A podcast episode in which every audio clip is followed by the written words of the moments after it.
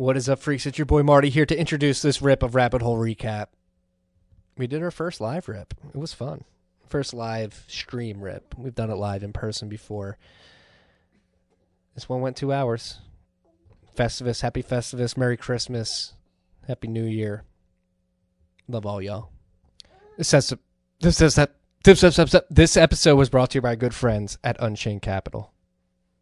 Unchained Capital has been with us since the beginning and we're happy they have been because they've been enabling Bitcoiners to do incredible things. This is a company with a security first mindset. All right, they're they're trying to enable their users to use Bitcoin in the correct way, and the best way that is exemplified, in my opinion, is their Vault program. They're going to help you go from zero to having a thousand dollars in an Unchained Vault, a multi-sig Unchained Vault, uh, in no time. It's it's a fifteen hundred dollar package. You freaks are getting it for $50 off, $1,450. You tell them that TFTC sent you. And what's going to happen is they're going to give you a white glove concierge service to go from zero to having a multi sig vault set up in no time.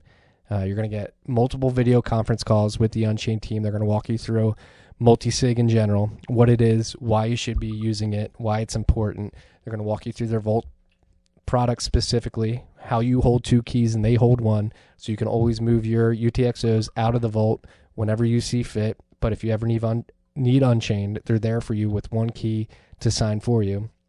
They're going to explain how to set up a hardware wallet. They're going to get you the hardware wallets that you need. Uh, they're going to send them to you. They're going to walk you through that process, tell you how to protect your seed. They're going to get you as comfortable as possible. Again, a white glove concierge service. Unchained Capital is here for you. And on top of that, uh, they announced today Coldcard open source uh, on Caravan with PSBT's air gapped is officially integrated. So using Coldcard with Caravan, which is the open source version of their Vaults product, so you can use it without Unchained needing to be involved at all, uh, was released today. So if you want to use the Coldcard with Caravan, it's possible now. You can do it in air gap fashion as well. Unchained Capital again doing incredible things for you freaks to make sure that your bitcoins are secure, that you have peace of mind, and that you're living well as you stack Sats. All right, go to unchained-capital.com to check out everything they have, including their incredible blog series. Parker's been putting out some fire content recently. Drew has been putting out some fire content recently. Uh, in the show notes, again, if you want to go check out everything they have, unchained-capital.com. In the show notes, we're going to give you a link to their concierge service specifically. So go check that out. Uh, this episode is also brought to you by our good friends, the motherfucking Cash you ready, son? Sats, sats, sats, sats, sats, sats, sats, sats, sats, sats, sats, sats, stack those sats, stack those sats, stack those sats. What do you got to say, son? He's just breathing into the mic. Nothing to say. He's a little, little mic shy right now. This episode is brought to you by good friends at the Cash App. As I said, they're helping us stack sats, send sats, receive sats, and sell sats if you so please. We're saying sats, sats, sats, sats, sats because sats are the standard. For you freaks that don't know, what is a sat? Why are you saying sats? Why are you saying sats? Sats are the smallest denomination of a Bitcoin. Sats, also known as Satoshi. There's 100 million sats in one Bitcoin. So if you stack 100 million sats, you have one Bitcoin. And Cash App is letting you stats, stack sats. They made st- sats the standard within the app. You can even get sats back with their Bitcoin boost. You initiate the Bitcoin boost, you go shop wherever Visa's accepted, and you get some sats back. You spend money on some goods, and you feel bad because you're you're you're consuming and you're you're contributing to conspicuous consumption, but you're getting sats back, so you feel a little bit better. The Cash App is enabling all this. On top of that, Cash App can be your bank account. You can get an account number and a routing number. Can get your paychecks direct deposited into the Cash App, so you can start stacking sats. You can set up an automatic stack stacking, sat stacking, sat stack. My wife's laughing at me now. She's watching me record the sat sat stacking cadence, whether it be daily, weekly, or bi weekly within the app. You can DCA into it, set it and forget it. Yeah, so do it. Use the code stacking sats. That's S T A C K I N G S A T S. You're going to get $10, and $10 is going to go to our good friends at Owls Lacrosse. That's Owls Lacrosse. Woo. Not that dirtbag Al. He's probably like, he's that dirtbag Al's probably in a Santa suit somewhere in a town near you trying to creep kids out he's coming nowhere near my son. My son's laughing right now, like, I know Al's a dirtbag. But son, you don't know. This is serious. He dresses up in Santa suits and goes around and tries to to do weird things. That's all. I'm, I'm going to leave it at that. Stay away from Al, that dirtbag Al, and contribute to Owls Lacrosse in Chicago, a charity very near and dear to our hearts. Love you, freaks. Hope you enjoy this end of the year. 2020 has been a tough one, but thank you for sticking with us. We love you all. Peace and love. Picky.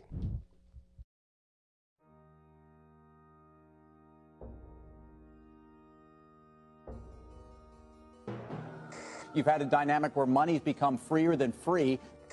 If you talk about a Fed just gone nuts, all, all the central banks going nuts. So it's all acting like safe haven. I believe that in a world where central bankers are tripping over themselves to devalue their currency, Bitcoin wins. In the world of fiat currencies, Bitcoin is the victor. I mean, that's part of the bull case for Bitcoin. If you're not paying attention, you probably should be. Probably should be. Probably should be. What is up, freaks? Welcome back to Rabbit Hole Recap Special Edition. We're live. I think we're live. It seems that we're live. Matt's confirming that we're live on many platforms right now. We're also recording for the podcast platforms. we're recording on a Wednesday. It's a day early. Tomorrow's Christmas Eve. Uh, Matt lied last week and said I wasn't willing to. You said it on air. Yeah, you aren't. You weren't willing to either. Don't like Of throw course me I under can the do it. I'm. I'm happy to record tomorrow. Should we just cut this and just record tomorrow instead? I honestly don't have time. I'll be, I'll be traveling. um, interesting week. Congrats to you launching a new show last night. Let's start with that. it's exciting. It is exciting. Um, I was able to tune in for like 45 minutes. Incredible content. We got some really good feedback from the freaks. It seems like they enjoy it. Uh, you know, it's it's something that I've been considering for a while. Uh, while to get the freaks more content, but not to just get them content for the sake of content, like actually fill a niche that I, I don't think is being that doesn't exist and uh and and that that gives them a better experience, right? So I think now um with the combination of of your interview series, um, our rabbit hole recap, and the Citadel dispatch, um, we, we we're providing like a, a nice fleshed out content experience that they all complement each other really well.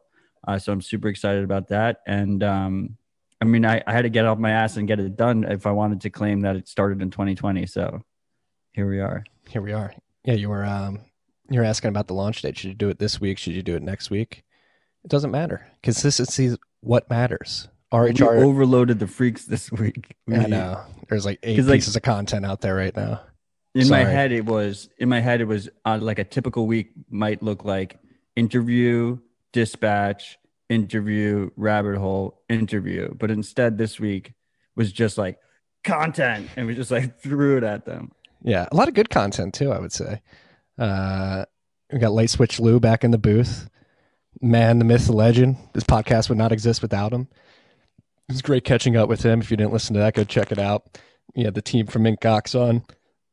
Uh, Desiree, uh, Chris Shamas, and Simon Cowell.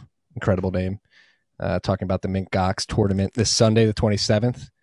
Uh, if you're available and you're into gaming, into esports, go check out the Mint Gox tournament this Sunday. Uh, the Zebedee team has a very special announcement at 3:30 Eastern. Tournament starts before then, but uh, the announcement will be around 3:30, from what I was told. Uh, and then we had our boy Arbed out. We uh, we held that one from you freaks for for what eight days.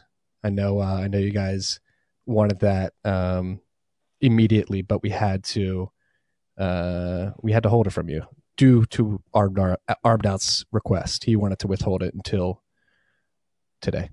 i i love the idea of making it like our annual christmas or like our annual festivus special end of year festivus special with arbed out but next year um next year we have to make sure we record it closer to festivus like I, I mean in bitcoin like a week is a long fucking time and i think in december's for bitcoin it tends to be even longer you know and like next december is going to be fucking lit in my opinion so we might want to consider recording it sooner next time Yeah, we're not going to be able to do that one live because our because out values his privacy and his OPSEC.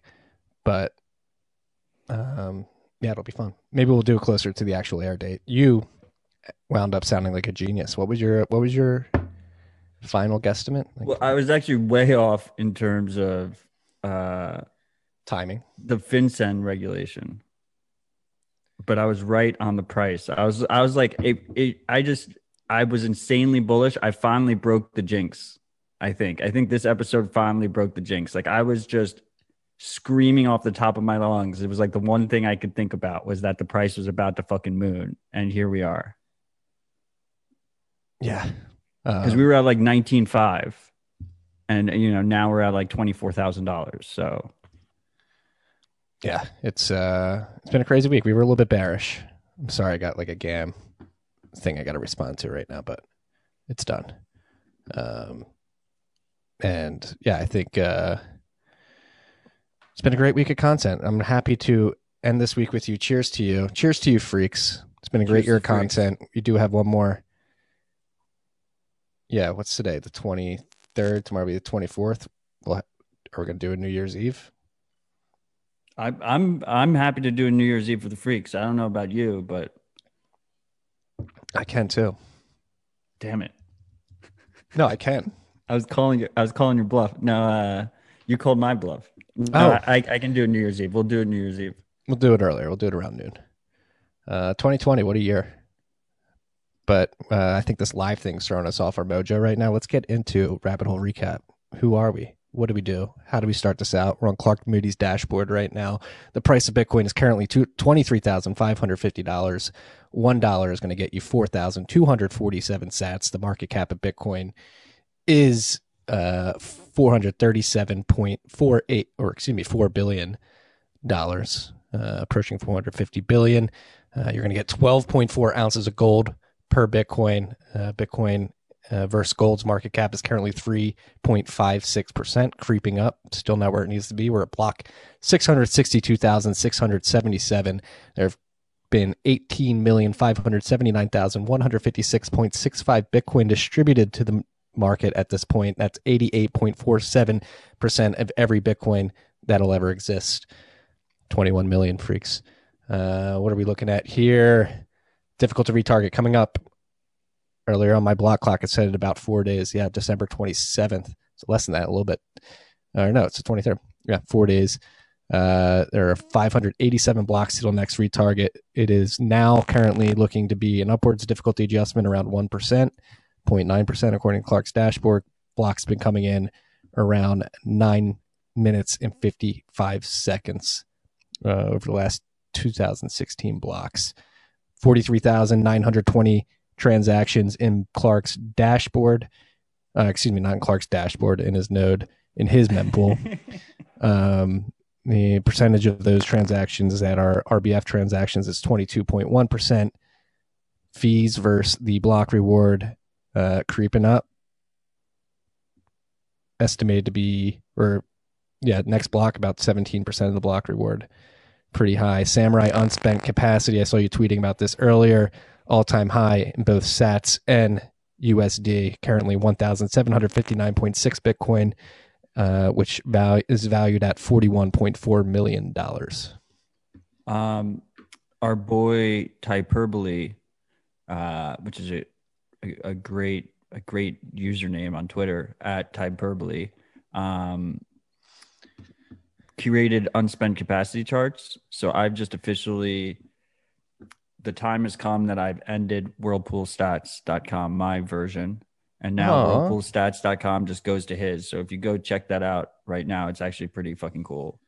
Um, but yeah, uh, shout out to him, whirlpoolstats.com. And he's got Wasabi stats there. It, it- it's his Bitcoin KPIs, but it just goes to the fungibility page. Um, it's got Bisq stats. It's got all the, all, all the good stuff you'd like. Basically, he's making Clark's dashboard, but he's just creating graphs instead of just a static board. Hey, I like the plethora of dashboards that are coming to market. Shout out to our boys Gimmer and Mark Schwinard at uh, at uh, Bitbo, bitbo.io. Go check that board out. Uh, this is a new one. We like to see unspent capacity on Samurai Whirlpool going up. Uh, where there fla- there was a little bit of a coin join flame war earlier this week. I noticed. I don't think we have that on the list to jump into, but it's- I don't was think that? I don't know. I saw Shinobi and the the samurai guys going back and forth. Do you have an opinion on it? Uh, I mean, my opinion's pretty public at this point. I think the flame wars are a little overblown, and they do. Well, a lot of people get confused. I had somebody DM me this week, like, "Hey, I'm confused. Like, I think wasabi works. Should I use samurai?" And I don't feel comfortable making that decision on behalf of the freaks. Personally, I feel like you have more confidence in that well, area. Than Marty, do. what do you use personally? I use Whirlpool personally, and I have used wasabi in the past. But I only use Whirlpool because I run my own dojo. I don't think I would run it without having run a dojo. What do you think about that? I think everyone should should use their own node, regardless of uh, what they're doing. Um, but especially if you're seeking out privacy, and if you don't, if you don't use your own node, you should at least use Tor or VPN. Um, but uh, you, then you're leaking. You're still leaking a ton of information. Yeah. Yeah. Be aware, freaks. Be aware. We're not here to make decisions for you. We're here to let you know what we're thinking. This is our incl- inclination. Do your own research. Please don't trust us. Verify. We could be we could be scammers. We could be scamming you. I mean, I know for a fact Marty's a spook. I'm just been moving him along just so that he gets comfortable with me, so then I can ultimately just yeah right in the back. You're gonna stab me? I don't know. I, I, what do you do with spooks? Do you, I guess you can't arrest a spook, right? You got to like just put their feet in concrete and throw them off the off the dock, right? Yeah, if we're going by the departed way of, of dealing with spooks. I won't stab you. I'll drop you off the dock alive. yeah. It's my courtesy. Yeah, you walk into their house with like a little hair um, shower protectors over your feet. You hit them with a silencer. And, Oh yeah, or like Sopranos, right? Like, oh, we'll Yeah. go for a drive, Marty. oh, Let's ooh, just go see the woods. I like drives. Oh, I like the woods. What? We're going here? All right, let's jump into the topics. Big one of the week, one we've been covering for months now, all year it seems at this point. The Ledger database dump. Take it to another level. So what happened here? I guess the people who were selling it on the black market squeezed everything they could out of it, and somebody just wound up uh, opening it up to the public. It was on Pastebin, so you could go search uh, whether or not your information was on it. It's becoming apparent that a lot of very intimate, private information, including uh, physical addresses, has been exposed. Hundreds of thousands of people, two hundred thousand people, I believe, had their addresses exposed. Correct, at least home addresses. Um, you cut out for a bit there. I'm not sure if it was me. Uh, yep, someone in the comments is saying you cut out. Oh my Ah. bad. Um, so the the there was two dumps, two data dumps. There was about a million addresses, a million email addresses, a little bit over a million email addresses that were leaked, and then there was over two hundred and fifty thousand um, mailing addresses with phone number and email. Uh, I I looked at the database. Like a, a couple of my buddies are on it. It's, it's pretty fucked up. Um, just scrolling through just like lists of home addresses of Bitcoiners.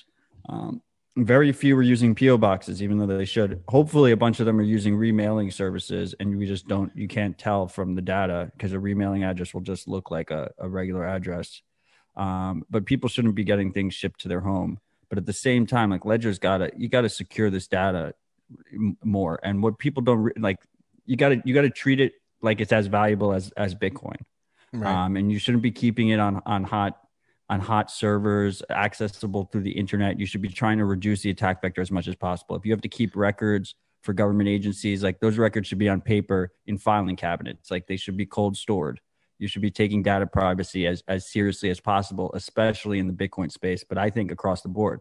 And what people don't realize is even if you're just on that email list um, which to be honest the majority of funds that have been stolen so far have been stolen through that email list. They send you a phishing email but uh, a fake email that gets you to put your seed words in. But but even if you're just on the email list if if another company that's completely unrelated also suffered a breach which they all suffer breaches all the fucking time and they all collect way too much data. So let's say like ticketmaster got a breach and that ticketmaster breach has your email address and your mailing address in the breach if if someone gets the email address from the ledger breach, they can connect the dots with the other breach, and then they have your mailing address as well, right? So just because you're in the email only section doesn't necessarily mean that there isn't a bunch of different hackers out there and a bunch of different malicious individuals out there that have easy access to your to your home address.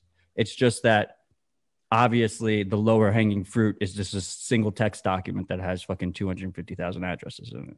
Yes, and I uh, we we still have a lot to cover on this topic, particularly, but I want to bring this up, um, particularly because I was speaking to somebody last night really understands these e-com stores. And I think it's good information for anybody in the Bitcoin space, uh, running an e-commerce store and having to store some personal data on their customers. Uh, the issue with Ledger wasn't their e-commerce store; it was their CRM or their client slash contact relationship management system uh, which forces you to collect data, and nobody can del- like that data on the CRM specifically gets exposed. So if you're, it's the it's their marketing database. Yeah, exactly. It's the Con- customer manage. It's like what Salesforce does for you. Yeah, exactly. So um, it's that. It's not necessarily the store. It's the database that they take the information from the store and stare, store it there. That's worse, right? Yeah. That's, that's like that's, that's the way the world works. Prioritizing marketing over your customers' data privacy. Yes, and that's like the way. Like apply that to any industry outside of Bitcoin, and that's like a good thing to most people. It's like, hey, I need this data. It's going to help me serve better products. But in the case of Bitcoin, as we're finding out, it's not really advantageous, and it leads to some scary stuff. Like the the one phishing email, which I uh, don't think came true, but like I don't think these people are actually going to physically harm, but they're sending an email like, hey, here's your address I know you live here. Send me five hundred dollars worth of Bitcoin. And I won't show up. I saw another one of uh, somebody received a phone call from another person who was claiming to be a meth addict and needed some Monero to buy more meth on the dark market and was asking them to send Monero. Luckily, that person, according to Reddit, this is a story I saw on Reddit, um, recorded that phone call, send it to local authorities. Local authorities are on the case, but yeah, it's just a whole fucking shitstorm that's been opened up. And hand up, you hear tales from the crypt. I'm not an e-commerce expert. I'm not a data security expert, so I just nuked our merch store. like I deleted I our, this. I deleted our Shopify and our um our relationship with the the on-demand printing company we were working with because I just they like I would reached out to both of them. I was like, "Hey, we delete this information?" They were like, "No," and I was like, "All right, I just got to delete the accounts until so we figure this out." To be clear here, Marty was already deleting, routinely deleting what we could delete. Yeah. Uh, but there was there was some data that couldn't be deleted, so he just fucking went ham and just like nuked everything. So there's no longer a TFTC merch store. That's how much we love you, freaks. Um, and if, if that means if you're a freak with our merch, like that's limited edition, you know, like there, there's only so many now.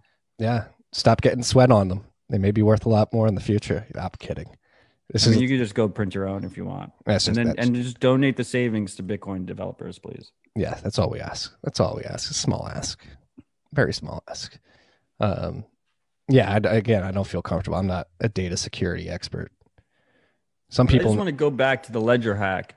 Um, you know, there's a lot of talk about like people coming to homes and stuff and, and robbing you or or or or putting a knife to you or a gun to you and holding you up or or, or maybe at the most extreme cases kidnapping like a loved one or something like that. And absolutely people should be concerned about these types of threats um, and they should try and reduce their exposure to these types of threats. You know don't leak your home address. Uh, you know don't get things shipped to your home address. Protect it. Um, alarm systems guns dogs, you know, these things they they they obviously help, right? Multi-sig in in different jurisdictions.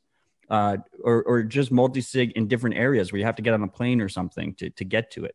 Um, these things help you. But at the same time, it always comes down to with these types of, of, of database leaks and, and hacks and stuff, it's the lowest hanging fruit.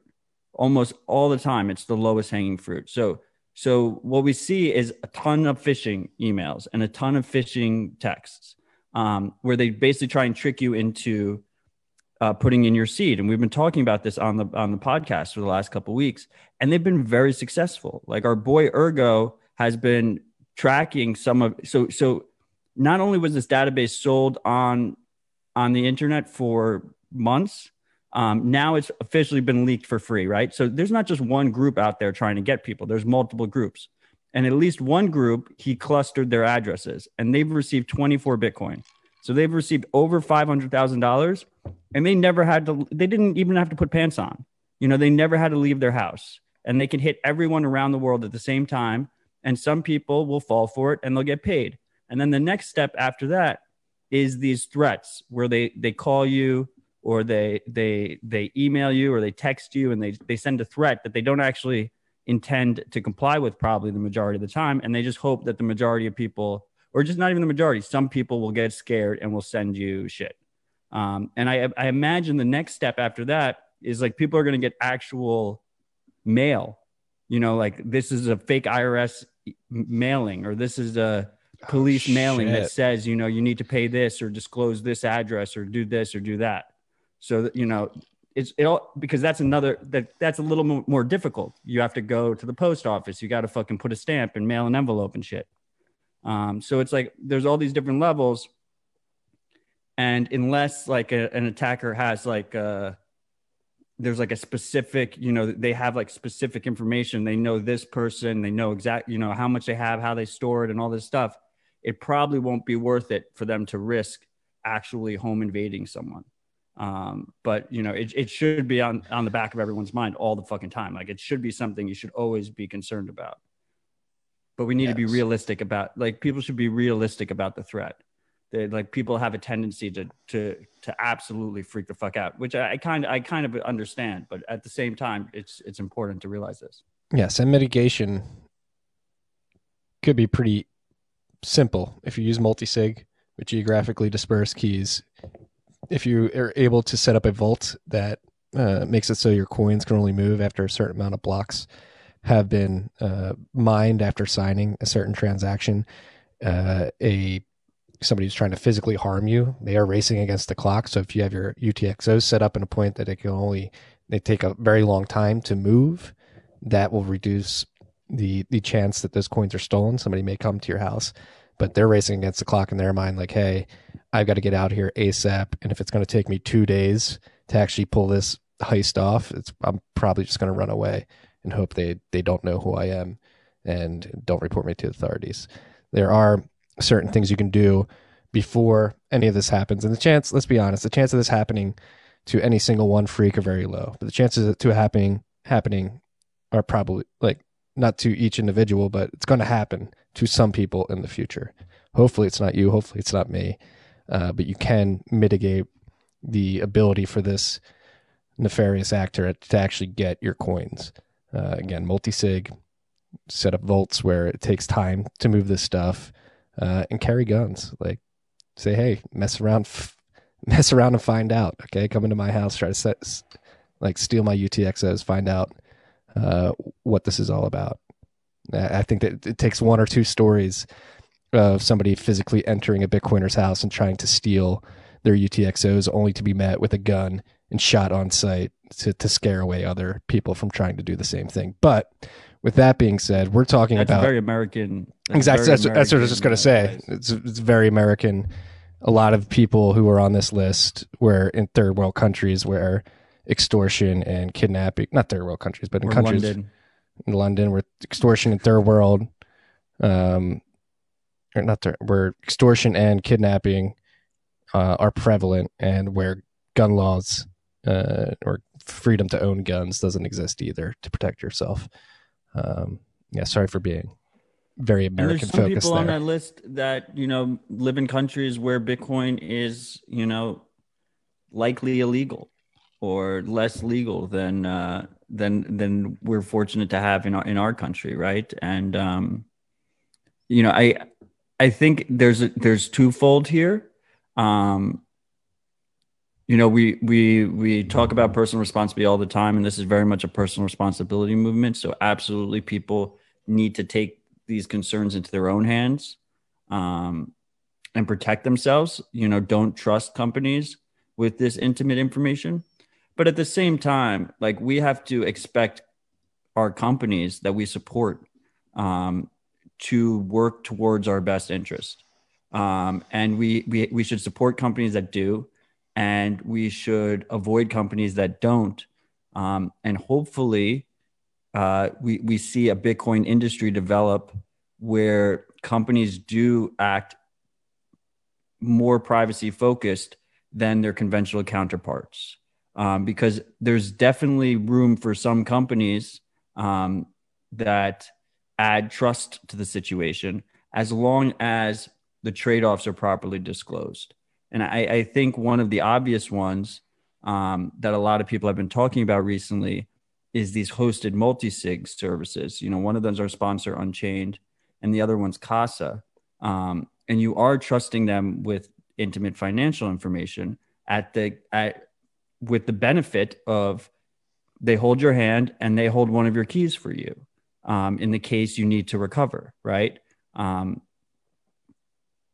I under I understand that service, but users should be aware that they are, you know, that they're they're sacrificing their privacy, and I that they're not sacrificing their privacy, but they're trusting their privacy with this company. And I I I want to highlight a specific tweet, which was Jameson Lopp, the CEO and co-founder of Casa, um, was he was basically victim blaming on Twitter CTO. about this.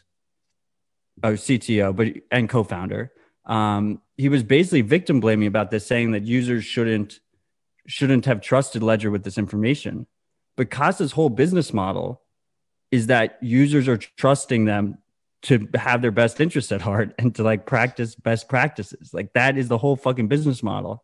So we have to be careful here in terms of of saying that we expect Peter McCormack, like Peter McCormack, who, who's an outspoken Casa user, is not using the process that that Jameson says that users of Casa should be using. The overwhelming majority of, of, of Casa users are not, you know, using a burner email address and a burner phone number and a pseudonym and and and paying with Bitcoin instead of credit card. You know, like they're they're exposing themselves, and that's fine because they trust Casa.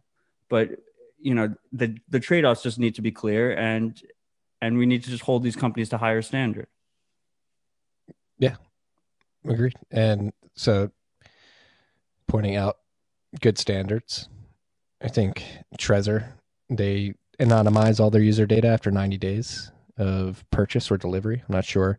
Coldcard, CoinKite, Rodolfo announced yesterday, I believe, or the day before, that they're just nuking all of their customer data within, uh, uh, except for orders that are like going out now, and they and then they it's will- 120 days going forward. 120 days. They'll they'll just nuke everything. Correct? That's my understanding. Yeah. Um, I mean, there's no way. Someone asked, like, can you post a deletion proof? There's no way to prove that these companies are deleting it. So really, the best practice is, you know, Jameson's completely right in that regard. Like the best practice is you don't want to, you don't want to expose these. You don't, you don't want to trust them in the first place. You want to just keep that data as much of that data to yourself and not trust them because there's no way to prove they delete. This is the same exact situation we see with the trust model with VPNs. Like the VPN company can say that they're not keeping logs, but there's literally no way we could ever prove it. yeah. So be aware, freaks. Be aware. Uh, if you are on that exposed database, feel for you. It's got to be a pretty shitty feeling, especially if you're still at the, the physical address where that ledger was delivered. If you're still using that email address, that phone number, it's scary. And I, does does Ledger recover from this? I guess that's the last question to to end on this particular subject. I mean, we see companies don't get punished for these privacy fuck ups. They don't get punished enough for these privacy fuck ups. I mean, look, BlockFi's business is fucking thriving right now. Does anyone even remember that fuck up? Like, does anyone still talk about that fuck up? They'll lose some customers, you know. But in, in terms of the sh- of the shitcoin game, like you want to you want to securely to securely to to to store uh, shitcoin keys in a more secure fashion while maintaining convenience. Um, there's really just Ledger. Uh, yeah, you have Trezor and you have Ledger. Yeah, yeah. Um, be aware, and it it it really. I don't want to say it's funny, but it's almost poetic that we're talking about this. And the next topic is FinCEN adding new KYC requirements for withdrawals uh, over three thousand dollars. So it's proposed. There's a comment period going on right now. I believe it It's started. going to happen, right? Well, I don't know. I'm a little optimistic that the comment period may be successful in in at least delaying this. But well, let's let's describe what's going on for the freaks out there because it happened last Friday after we recorded last week, and we'd been waiting for it. We thought it was going to happen on December 10th. Didn't happen till final hour on December 17th, of course, as these things usually go. But it seems even uh, then, like this proposal that's been proposed is a little watered down from what they originally wanted. Is why they delayed announcing it in the first place. But yeah, so the, the FinCEN via the Treasury is uh, proposing that withdrawals from exchanges to personal wallets over three thousand uh, dollars, you have to do some uh, more extensive KYC. Collect the exchanges will have to collect more uh, information from their users, and then if it goes to ten thousand dollars, what's a CTR again? What's that stand for? Um, the suspicious activity report, right? I don't think it's a SAR. It's something else. It's isn't it the same concept as a SAR though? Essentially, yeah. You have to report. You have to send the KYC information of that customer and that transaction data to FinCEN, Which to is what a. SAR is, right? yeah. Uh, But well, because It might stand for like consumer transaction report or something like customer transaction report. I think that's what it stands for. Yes, customer transaction report. Because I don't think you can automatically assume that every yeah CTR currency transaction reporting. Um, so they're gonna have to send that. It's gonna be held in the. So there's like many poetic things about this particular topic. We just saw Ledger got leaked, and all the personal information of Ledger users who people assume are Bitcoin and other uh, hold Bitcoin and other cryptocurrencies are being openly attacked with phishing attacks and phone calls and uh, claims that people come physically harm them. And now FinCEN uh, and the Treasury are enacting stricter KYC laws to collect more personal data, hold that data only a week after the Treasury suffered an epic hack that yeah.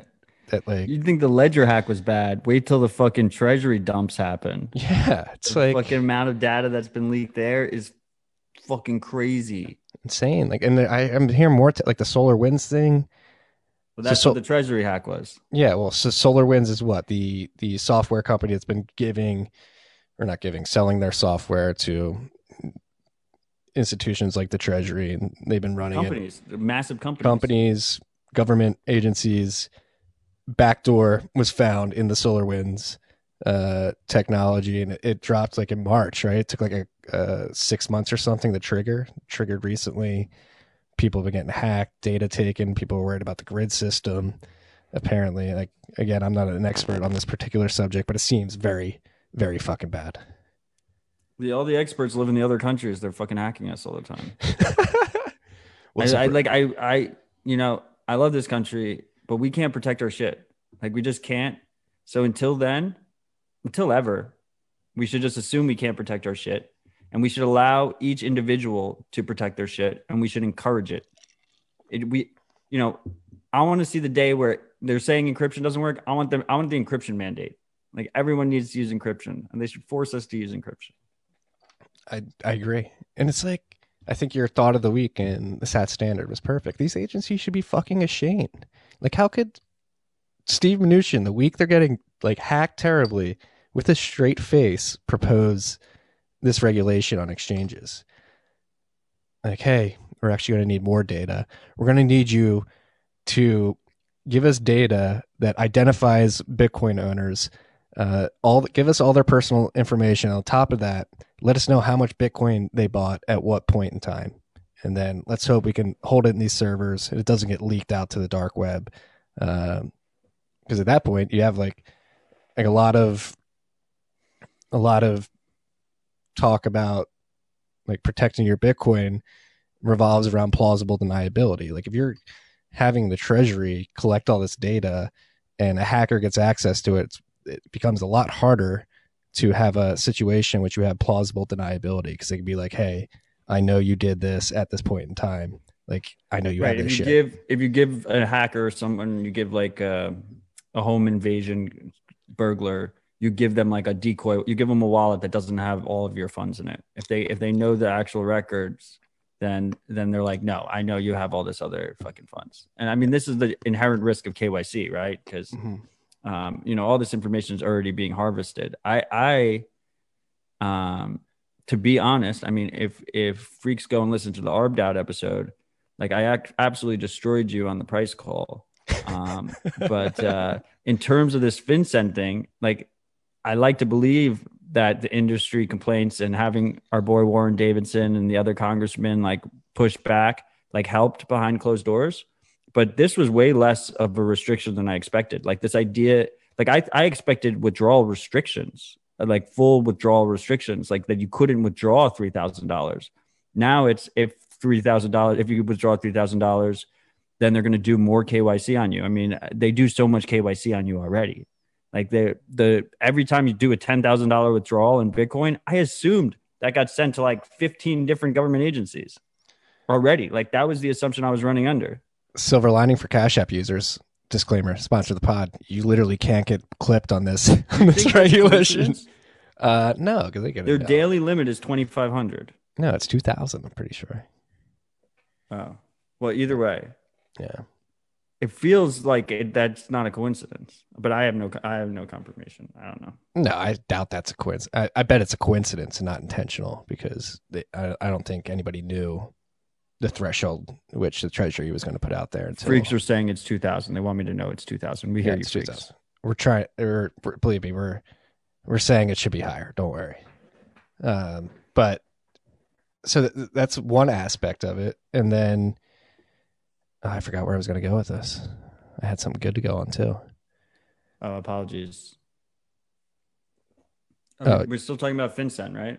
Yeah, we're still talking about FinCEN, but I was going to tie it into something else, and I just completely blanked. Uh, it'll come to me though. Oh, um, and so the, the the result of this announcement, obviously, we have this commenting period started today. I believe it said to be 15 days, but it started today, and it's only 11 days. So very confusing.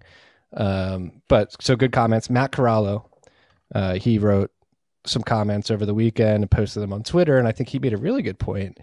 Like just the Munchin Butts announcement proves how little they understand these systems. And I think Matt pointed out a really specific example in his comments, like multisig. Like so, like what if you're sending from an exchange to a multisig address controlled by a company, a person, and multiple people? I mean, you could have upwards of five parties involved. Like, do you KYC all of them? Is that Yeah. practical? Yeah. Like, they don't care if it's practical. I mean, is it po- like, is it even possible? I was Like, do you KYC a business? I mean, is is it possible? It's possible that they just say you can't fucking if you're a regulated business, you can't let people take self custody.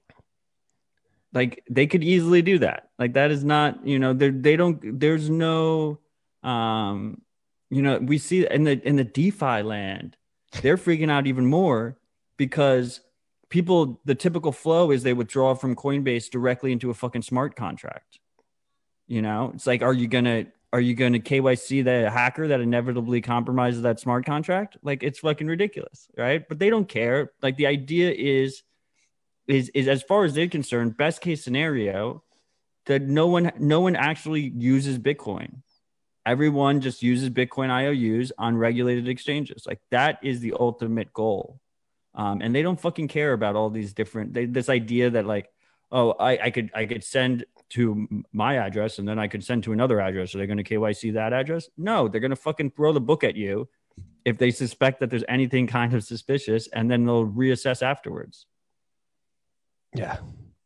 I feel like the people are maybe, again, the initial thought you thought, you said in the Arbed Out episode, is going to be a complete ban on self custody, got watered down significantly. Now we have this um, commenting period. Seems like Cynthia Lummis has come out. She's commenting. She wants everybody to CC her. Shout out our queen, Cynthia. Love you, girl. Uh, like she's getting involved already. Uh, on top of this, like if the Trump administration is on its way out, is that really what Donald Trump? Do you think he wants to be known as somebody who killed innovation on the most freedom enabling technology the world has ever seen? on his way out of office. I think he's thinking about his legacy pretty hard right now. Um, like I don't know. I think Munchin Butts just comes off like like a bad person, and like it just seems very vindictive on the way out from him personally. And then I hear behind the scenes that to get this pass, um, OMB, OMB. I don't know my acronyms. Office of Management of Budget or something like that. Home equity line of credit. Boom. Home equity line of credit. Yes. Thank you for uh, making us aware of that last week, freak. Sorry. Can you tell I've never owned a home or a mortgage? Real Bitcoiners rent until hyper Bitcoinization is complete. This is true. United States Office of, of Management and Budget. So apparently, this has to go through this particular office to get passed, and the Treasury, this particular Treasury, um, Stephen Munchin Butts and his staff, and the Office of Management and Budget have had beef. So there's a like another thing sort of working in our favor there that um, that could delay this. So the commenting period's on. It's through the holidays. This is such a scumbag move by Munchin Butts doing this literally at the last hour that he possibly could over the holiday season. Uh, it just highlights how disgusting Washington D.C. is. Uh, we could couple that with what happened yesterday with the quote unquote stimulus bill, which is like disgusting. Ugh. Ugh. They don't even hide it. They don't No. even hide it anymore. Well, it's like so. I've been talking about this all day. My wife, this is like the first thing that has like enraged her. Like she was literally fuming at the ears yesterday, like screaming, like and just pissed off at like people who are larping all year, like about the state of the country and like they're worried about it and like how much corruption there was and how racist Trump was. And There's Nazis taking over.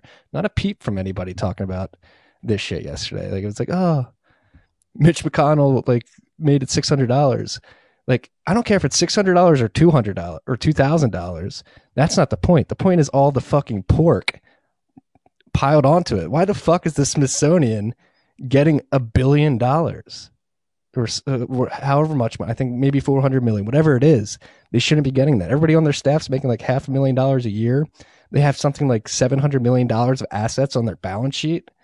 Like, and we're giving like during a time of crisis when you're trying to help the American people after you've fucking destroyed small businesses across the country, the backbone of this country. Number one, you're gonna fucking turn around like here's six hundred bucks, even if it's two thousand dollars. People like, yay, we're fighting for two thousand dollars. Have some fucking dignity. Two thousand dollars isn't any better. Like these people are pissing in our faces and telling us it's raining. They do not give a fuck about us. I say this all the time. They don't give a fuck about you freaks. They don't give a single fuck about you, about me. They like it's and it's blatantly obvious. And this passed the House and Congress. These people, these politicians will get out there. They'll chirp, chirp, chirp. I'm here for the little guy. I'm here to save you. They don't give a fuck about you. They're giving billions of dollars Well, to I mean, foreign think the important countries. thing is Gender it- studies in Pakistan. Why the fuck will we ever give money for gender studies in Pakistan? Who like what? I think the important thing is that it's fucking bipartisan.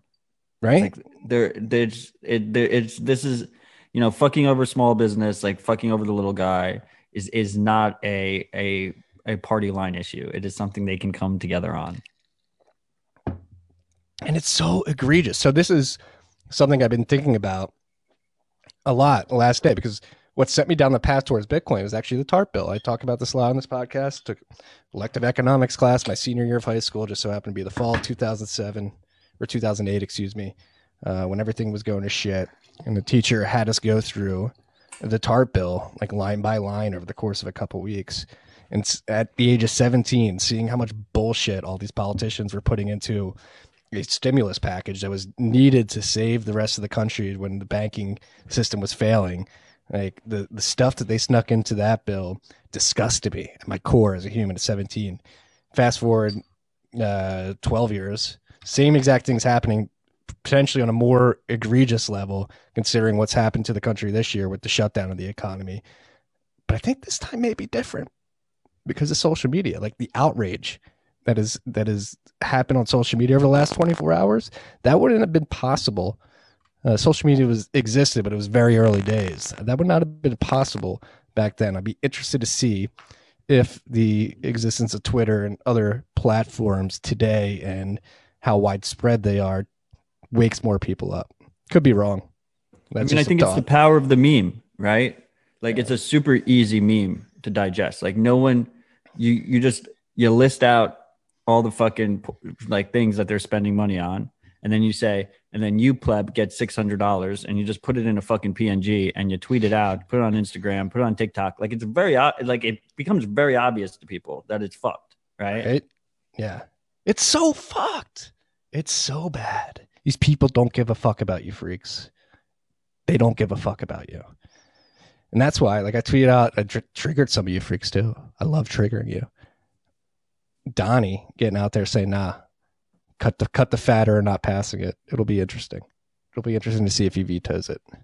It'll be interesting to see. Well, talk is cheap. That's why I said it'll be interesting to see if he vetoes it, and if he does, if it goes back to the to the House, whether or not they pass it with two thirds majority, which they they had the first time around. So He hasn't vetoed it, right? I don't think officially, no, not yet. I haven't heard that. Um, but yeah, we started with FinCEN and we ended on the stimulus. The stimulus bill is fucking disgusting. Fuck these people. They're terrible. We're we're not we're not going to drown in our sorrows though. We have some That reminds me though, because you were talking about triggering people. Um, you had a really poor take last week What was that? that we've never we haven't discussed individually. So we might as well do it live on air. Um, when you attacked gamers, what was that about, Marty? So that was a What joke. through your head. That was a joke. If you see, it was a three tweet thread, and I was I was uh, attacking people playing Cyberpunk 2077 particularly. So I quote tweeted that dude. That dude uh, blocked me too, by the way. Whoever I quote tweeted, uh, I quote tweeted somebody complaining about uh, Cyber Cyberpunk 2077. I said, "Why would you waste your time and money playing a video game when you could be?" And like the next tweet was like, "When you could be a cyberpunk in real life." It was a failed joke. It was after RHR. Uh, I had You a were a little bit you were a little bit drunk. a little toasty. I always come out swinging on fucking Twitter after RHR. right. And then, Right. yeah, sometimes I forget to upload the files to you and you have to get me on Twitter. Somebody get mad. I need the file.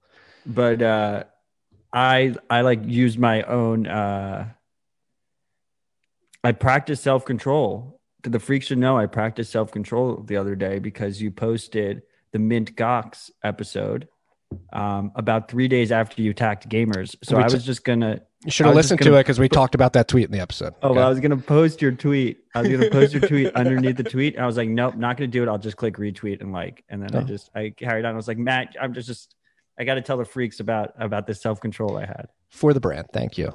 Yes, it was a it was a it was a bad joke. Looking back, it was a little tipsy, and uh, joke didn't land as, as as well as I thought it was going to. But I mean, full disclosure, I've been playing Cyberpunk 2077. It's Is a it pretty good? good? game. what's the so I this I talked about it with the Mint Gox crew. There's like a bunch of Karens that are just like freaking out that this Well- game didn't meet their expectations. Well, apparently and then, it's and then CD Projekt Red, the developers, uh, made the the age old mistake of they they they took the bait and they said that anyone who wanted to could cancel, and that you know it just it just blew up. They like admitted they admitted fault. Isn't it like really bad on PlayStation or something like that? It's like worse on the older consoles, and it's better on PC and the newer consoles. Like this is how physics works. Like you know, like what'd you expect? Why'd you pre-order the fucking game? Why didn't you wait until people played it and then gave actual reviews before you before you bought the fucking thing? It's like this is what we talk about personal responsibility. You know, it's super infuriating. Did you give yourself a big dick in the game? I didn't do. I'm not like a customer character like uh, customization guy. I just like clicked right through that. Like people spend hours on that shit. Yeah, yeah. It's uh, I haven't been gaming. I haven't gamed in a while. I, I do appreciate gaming, and I do see myself gaming in the future. I do want to check out a MintGox tournament at some point. I need to get a better computer. I described this. We talked about the Mint. Go check out the MintGox episode. Really I good gotta go episode. listen to it. Apologies, Yeah. freaks. Simon Cowell, the guy from American Idol, is really into Bitcoin now.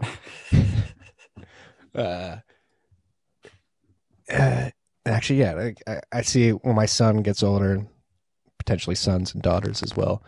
Uh, I think I'll start gaming more because that's actually some of my fondest memories growing up playing uh, Turok. My like my dad loved Turok on N64. You know that game, like you run around killing dinosaurs and stuff like that. Yes, the classic. Yeah, we uh we love that game. My dad really loved that game for some reason. I don't know why he wasted his time playing video games. when he could have been chasing dinosaurs in real life. See, that does not apply. we've got uh before we forget, we've got to get the shout outs. First one, short and simple. Best location to start a citadel? Question. Uh I'll go first. By the sea. I don't know exactly where I'm going to say by the sea. I need I need my citadel by by the by an ocean. I need a beach. I need waves. I need sun. I need that vitamin D. Nothing better than a beach vibe. I don't know exactly where yet though. Texas coast. No, Galveston doesn't have enough, good enough waves. Really? You got, There's like- no surfing down there? You got like the drillers in the coast, like messing up the, and yeah, and it's like the Gulf of Mexico is you're looking south, so you don't get like a sunrise or a sunset. I mean, they definitely the have better waves than fucking Wyoming. Uh, ob- Obviously, Yeah. what would you say? Are you a Yes. snowboarder? Do you snowboard? I, yeah, I have in the past. I haven't done it in a while. But So you could always do mountains and snowboard instead. uh, I, I need, I need the ocean. I need the heat. I need to be able to take my shirt off. All that stuff. Well, freak, you're never going to get an honest discussion about this unless we're in person because I'm not going to talk about it on air. Ah, answer like a true pro. Do you have a climate that you prefer? P- Probably Antarctica. You know, I just I really like the the super cold. No, I mean I uh I I, I like I like island. You know, I, but I I don't think I'm going to be able to pull that off. But I I my ideal is an i- like your island lifestyle that you lived for a month there. Like that's that's what it's about. That view you had. Like I wish we were live for that, even though your connection fucking sucked. The view behind Marty for those four weeks of episodes was fucking insane. It was just beautiful, absolutely gorgeous. Yeah, it was. I miss it. I miss it. It was fun. Yeah, it's. I mean, I'm blocks away from a beach right now, but it's cold. The Northeast gets four seasons. Um, I kind of like the idea of seasteading, but like uh, seasteading sounds terrible. I would you never need a want to navy. see. I would never want to seastead. That sounds terrible. You you want to be by the sea, but not on the sea. Yeah, I want to be by the sea and also be able to look behind me, walk on land. What about Michael Saylor's strategy? He's got you know his seven his seven yachts. Yachts are cheesy. Not a big yacht fan either. Ooh, Yeah, come on the pod. We'll discuss it, Mike. Mike, Mike, if you're listening, I know you're watching right now. You sick fuck. We're gonna we're gonna we're gonna help you sell some of your yachts for Sats. Not that you need any more, but why not squeeze it all out? Uh, you know what the freaks have realized this live stream. what do you mean? The reason I get so much drunker than you on the pod is because I actually drink, and you just you just you don't you don't actually take any sips. Uh, father have to put my child to bed after this. I have to interact with him, give him a bath. Uh, I have to- I'm whining and dining my wife tonight. I wonder if any of oh, a hot date. I wonder if any of the freaks are playing that drinking game that uh, Evil Preston uh, tweeted out. Shout out Evil Preston. Uh, my son's taking a nap right now, so we'll see if rule number nine gets initiated. You guys are safe for now. Well, rule number nine is like if baby Marty enters, you have to finish the bottle or something like that. five five drinks, which is the most I believe, outside of like a shot. Um, which I don't know what the shot rule is. We've got we've got six shout outs to get through. Here's shout out number two. Okay, sorry. Uncle Marty and Matt and ep number 212 at the one hour mark, Keith Levine suggested that the TFTC YouTube channel become an aggregator of community generated content. This resonated with me because earlier this week, I wrote, recorded, and edited my own video tutorial for using an OpenDime. I'm giving the pre coiners of my life an OpenDime and a QR code to my video. While Matt's Open Dime video is popular, I couldn't imagine anyone on my gift list actually being excited about Bitcoin while watching it on Christmas Day. He's coming at you, Matt. Keith has? Keith has the right idea. Your expertise is better leveraged by telling the noobs what they should pay attention to. I hope Keith takes you up on your offer. Merry Christmas, freaks. And what a year to be a Bitcoiner. He just called you the fuck out, dude. What Are you okay? fu- I- Are I- you okay over there? I zoned out a tiny bit. I, I appreciate you, freak. I didn't realize you were coming at me like that. Uh, my open dime video, like, go. I mean, if you're watching this through YouTube after this show, go and you haven't seen the open dime video. I have two, first of all. One is for the Uncle Jims, and then one is specifically for the people receiving the gifts. And I legit, I I, I go, congratulations, you just got some Bitcoin. You know, I and I get I try and get super excited for them. I think that's our most popular video on YouTube, actually. Ridiculous. You know why I create? I created that video because I was giving people OpenDimes and they kept calling me asking me how to redeem them, and I was like, "Fuck it, I'll just put it on the YouTube." And now I just send them a link. I send them a link to TFTC's YouTube. Matt, I, I want you to know that I'm very happy with your video content, your Thank you. tutorials. I've used your Graphene tutorial to set my my uh my Pixel 4 up. All right, next shout out. You know what, freaks? Let's be like uh, hey, you want to get content on the site? Maybe maybe try to be nice. I like the idea of user content on TFTC.io. I do as well. I do as well. Really looking forward to your Marty Bent Matt Odell Bitcoin annual golf outing. I love this guy. This guy is the fucking best. Love your ideas of raising money for developers. I'm sure with Matt's charming, salty personality, many will line up to donate to this. You're getting shit on today. to this brilliant space, always keeping it moving forward. You are a majestic re- ringleader. Thank you for the education you are instilling in all us. You guys are the best. Thank you for all you both do at MSCHU68. Hey, I only know by at symbols. I can't think of your first name off the top of my list, but at MSCHU68. Stop thrusting a golf tournament on me. I have a lot of I have a lot on my plate. I can't just like pick up and, and plan a golf tournament. Matt, I'll run the golf tournament. if you want to run the golf tournament, I can't run a golf tournament right now. I'll run the golf tournament. It's not it's not in my my bandwidth at the moment. this freak who also does not you know he's got good opsec he doesn't actually have his name um on twitter his bio on twitter i just clicked to his twitter is his bio is watching matt and marty create an annual marty bent and matt odell bitcoin golf outing. It's like literally in his bio on twitter. He's trying to meme this into reality. I am down to make this happen. Uh, I, I i love the determination. I, I love the the the consistency. And I want to hear from all the freaks out there that are golfers uh, that also want to make this happen. And we can raise some money for Bitcoin developers, and uh, we can be degenerate gamblers at the same time, and we can get charming and salty together, uh, which I thought were antonyms. But Yeah. uh, yeah I'm I'm excited for it. We'll get fucking trashed, and we'll gamble. And I'm we'll- only going I'm only going if it's at Pine Valley. Which course is Pine Valley? It's like the best one in Jersey, right? Uh, I don't know. I think so. I don't want to dox my favorite course in Jersey, but I think it's better. Is that where you played your member guest earlier this year? Yeah, Okay. I got fucking wrecked. that seemed like a very good time. Matt was sharing videos from The course we played with Rod was fucking lit. Olympic Club. Fucking Was it? Is it called Olympic Club? yeah, yeah. Olympic Club, Yeah. I still have my three quarters. In In. San Fran. Yes, we played both courses too. We played 36 holes that day. That was insane. I was so drunk that day they almost refused to allow me to get on the flight because I went straight from the golf to the flight. yeah, that was uh that was a way to end a week. That was the same week I found out my wife was pregnant with with our son. It was one of the reasons I got so drunk. Right. disclosure. By the way, like thinking back on that rod, uh, I gifted you like a bottle of Pinot Noir from when we were in wine country. I don't think that's uh, and sufficient for the the hospitality you showed us at, at the Olympic Club that day. Be on the lookout for something else when I think of it.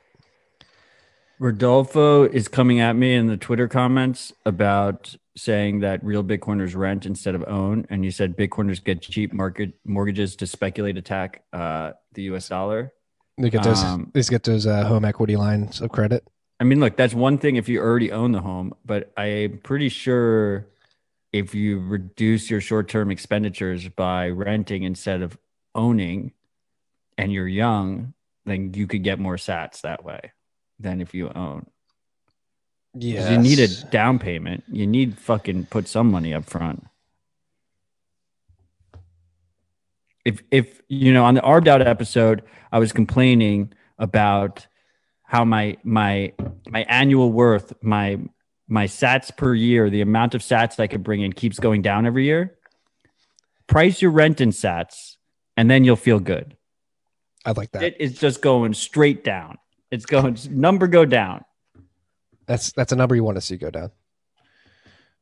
All right, next shout out. Merry Christmas, Marty, Matt, and Freaks. I've been pumping the festive music since Halloween this year, and these two lines from one of my favorite keep ringing in my head.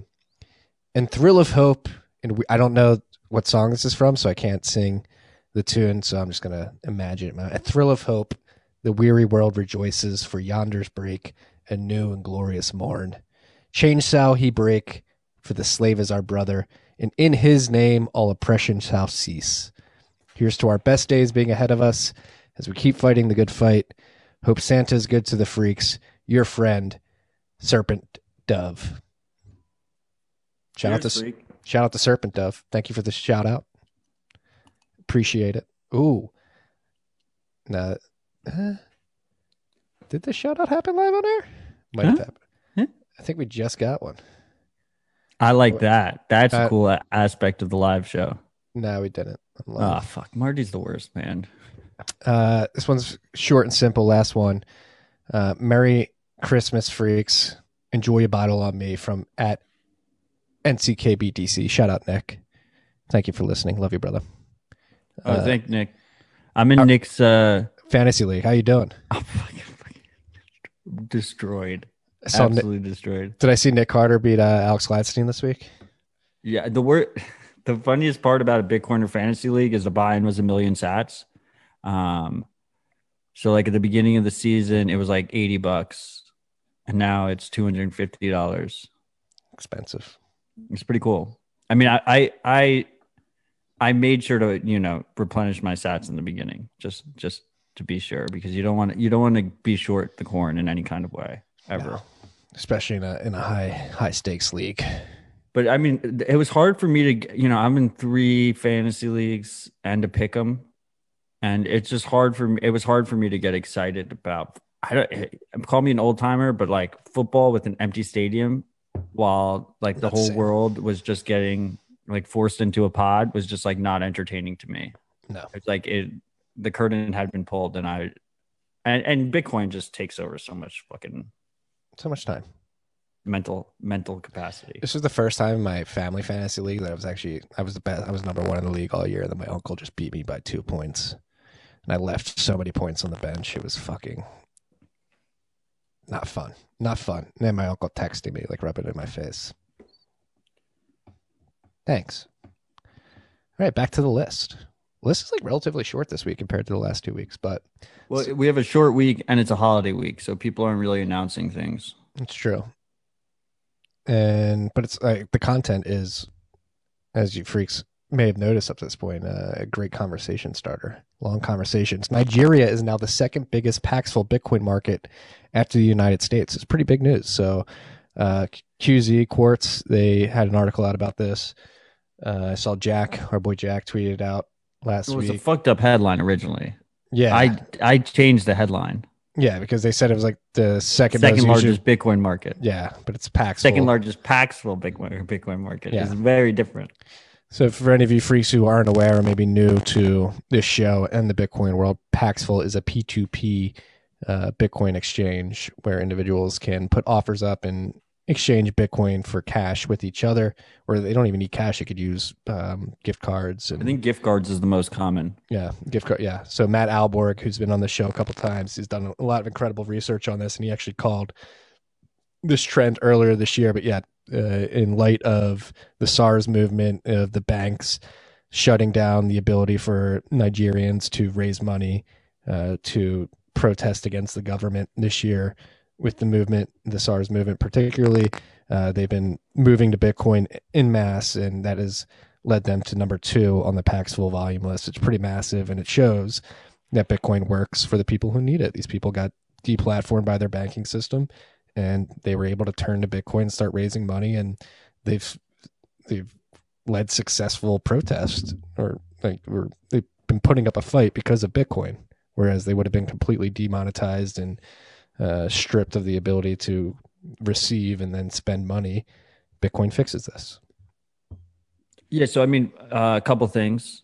Uh, extremely bullish to see this kind of on the ground usage of Bitcoin in Nigeria. Um, and it's used as proper dissident tech. You know, they they they were cut off from those financial platforms, and then they used BTC Pay Server, and no one could block them easily. Um, so that's really fucking cool. Um, the second thing with Nigeria is that it's a major remittance uh, country, and that's what Matt was always covering, Matt Ahlborg, um, which is like this idea that they're sending money from the United States to Nigeria, um, and There's a lot of Nigerians in the U.S. right, and and he would he would talk about like if the volatility didn't matter as much because if the traditional platforms were taking 30% 40% cut like you could take a hit on volatility and still end up on top um, and then the third thing is this SARS movement has nothing to do with SARS or COVID, the No. virus or COVID, yes, we should be clear. which is confusing because that's what I originally, when I saw the hashtag like Really? four weeks ago.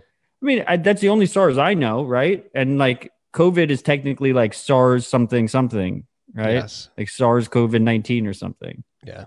So like the whole world is like in pandemic lockdown, and there's a movement called like the SARS movement, you know, and it it stands for like their what they're like the polit- political police or something, right? Yes, I believe so. Think they're Stasi. Yeah. Um, yes, it's not has nothing to do with the virus. It is uh, about the mo- the political movement and their their fight because it's it's getting very authoritarian there. Has been for a while. If any of you freaks, again, I think we threw this out there this summer when the movement started. If any of you Nigerian freaks out there um, want to reach out and give us some more color on this particular situation and get us some some first person stories about what's actually going on on the ground. DMs are open, emails available. Um, we'd love to hear it. Yeah, come on the pod as well. The platform is open. Um, yeah, I don't like Come to the golf outing. talk about come to the golf outing. Uh, talk about clickbait. You have a clickbait in the list today. What? Bitmain civil war escalates. This isn't an escalation. This is a de-escalation. I mean, that's my title. I know. Yeah, it's clickbait. Is that clickbait? I think so. I thought it was cheeky. I thought it was salty and charming. it's misleading. It's clickbait. So, for you freaks that don't know, uh, Bitmain, large mining company, uh, builder of the Antminer series, the S9 is considered the AK-47 of the Bitcoin mining industry. It's been around since 2017, or excuse me, 2016. Maybe before that, 2015, actually, now that I think about it. Maybe even, yeah, 2015. Regardless, they created great machines. Jihan Wu, uh, their frontman CEO, got a little power hungry. Uh, they decided to back Bitcoin Cash, failed miserably. Uh, they have had an internal battle between uh, Wu and Jean, um, who was uh, the co-founder. Uh, over the last few years, uh, one has been holding the chip manufacturing hostage, while the other has been holding the uh, actual machine manufacturing hostage. And they've had these internal battles. The S17, S15, S17 series have uh, have uh, really struggled, I believe, because of this internal struggle and the combination that their best designers left for MicroBT. And so, like a lot of the S15 and S17 uh, miners that hit the market had high failure rates, and it's just been a whole shit show. And Bitmain's been losing ground to to competitors over the last few years due to this internal battle. There was a point earlier this year where I believe Jihan Wu's team like went and like physically stole a uh, a business license from uh, from Team Jean, and it was like capture the flag governance, and it's really been something in the mining industry. It's like what the hell is going on with Bitmain? When are they going to solve this? Well, it seems like they've officially solved it, uh, and they're going to spin off some of the operations and each go their separate way. Jihan's going to get some, and uh, Jean's going to get the other. So It, seems- like I an think- escalation to me, Marty. no, I think it's over. They're going their separate ways. It's not over. Has it ended yet? If if they're each spinning out their things and going their separate ways, then A spin-off seems like um, I I seem that seems like a major escalation to me. No, that seems like an ending. Like, all right, because originally it was going to be a buyout, from what I understand. Um, Jean or Jian Wu was attempting to buy out the other party, and they were in a stalemate. Like the other, I forget exactly which way that transaction was going to go, but the other was holding ground, being like, "No, this is not going to happen. We're just going to drive this business into the ground." So they spun out, broke it, broke down, and spun out uh, different lines of the business, each getting some. Um, off the top of my head, I can't remember who gets exactly what, but I would say this is But Zhan is borrowing money to do the spinoff. It's the it's the same thing as before, right? I believe he is bar. I this I'm reading the article right now. It says he's borrowing six hundred million dollars to buy out Wu's ownership stake. yeah, but he's pledging shares. Yeah, so this is like who And gets it's like fucking with their IPO too. They were about to IPO. their IPO is fucked from Jump Street because of what's been going on.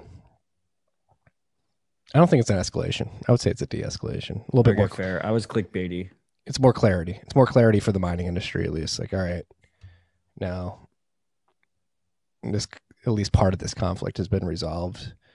Whether Um, whether or not each each party's happy, I don't know for sure, but a decision has been made. It's not the stalemate anymore. Something has happened. So I don't know if we should give them a free ad, um, but I, you know, when we do a live stream and a company successfully memes off that live stream, I feel like they deserve it. And right now, Fold App is offering 18% off Callaway, um, 18% sats back off of Callaway. We're calling it the Matt Odell special. Um, full disclosure, I bought a new driver using this this uh, sats back like four months ago or five months ago when they first signed up Callaway. Um, so if you're if you're a Bitcoin golfer out there, fucking 18% sats back on a fucking Callaway is uh, Hey, Will and Crow. maybe I'm, not the best driver, but it's fucking Yeah. 18% sats back. Will and Crow, I'm a Titleist man. Where's that Titleist deal? That's what I want to see. The Marty Bent special. Let's go. Let's go, Will. Make Yeah. it happen. Yeah. Use this clip, send it to them. Hey, Titleist, if you're listening, and Fold is showing you this video, Marty would use that that sat back deal to buy a Titleist driver. Actually, I like Titleist wedges more. Ping drivers are actually surprisingly very good from my experience. You know, I own a Callaway driver now only because of that offer. I think it was even higher when they first launched. I think it was 25% or 20%. And Bitcoin was at like $4,000.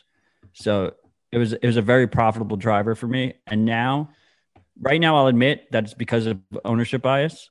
But if anyone ever asks me in the future, it's the best driver. And it's it's it's only because of my bias. Whatever driver I have is the best driver. I'm gonna fucking own this thing for like six years. Can't buy a fucking new one. They're so fucking expensive. Yeah, and people get very particular about their drivers. Such an expensive sport. I think it's all it's you know it's, it's mostly bullshit. Like Yeah, you're you- not going to get it in the hole in enough enough enough shots to be any good. You just go out there and just have drinks and have a good time. Like you can just walk around with sticks and you'd be fine. Like uh, you don't the, you don't need nice clubs. yeah, you're you're more into the sport than I am. Stack I- instead. Yeah, stack sats. I you just need the etiquette. As long as you have the etiquette and you look like a golfer, you'll get invited to like all the nice clubs, and then you're good. Like you shouldn't pay for membership. You shouldn't pay for nice nice uh, clubs. You know, and you should just have a good time. That that's the golf motto. you have an etiquette. Don't walk on people's putting lines. Yeah. Make sure you're you're using your divot fixer. Make sure you're you're filling your divots in with sand. Don't talk in somebody's backstroke. Shirts tucked in. Be cognizant of what club you're at. Each club has different rules. Some of them more strict than others.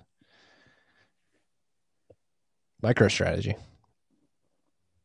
Can't stop stacking corn, baby. You fucking did it. You did it. And hey, am I allowed to tell the freaks what you what you said to me earlier today? Maybe not. I don't know what I said to you earlier. Michael Saylor has been growing on you. Oh.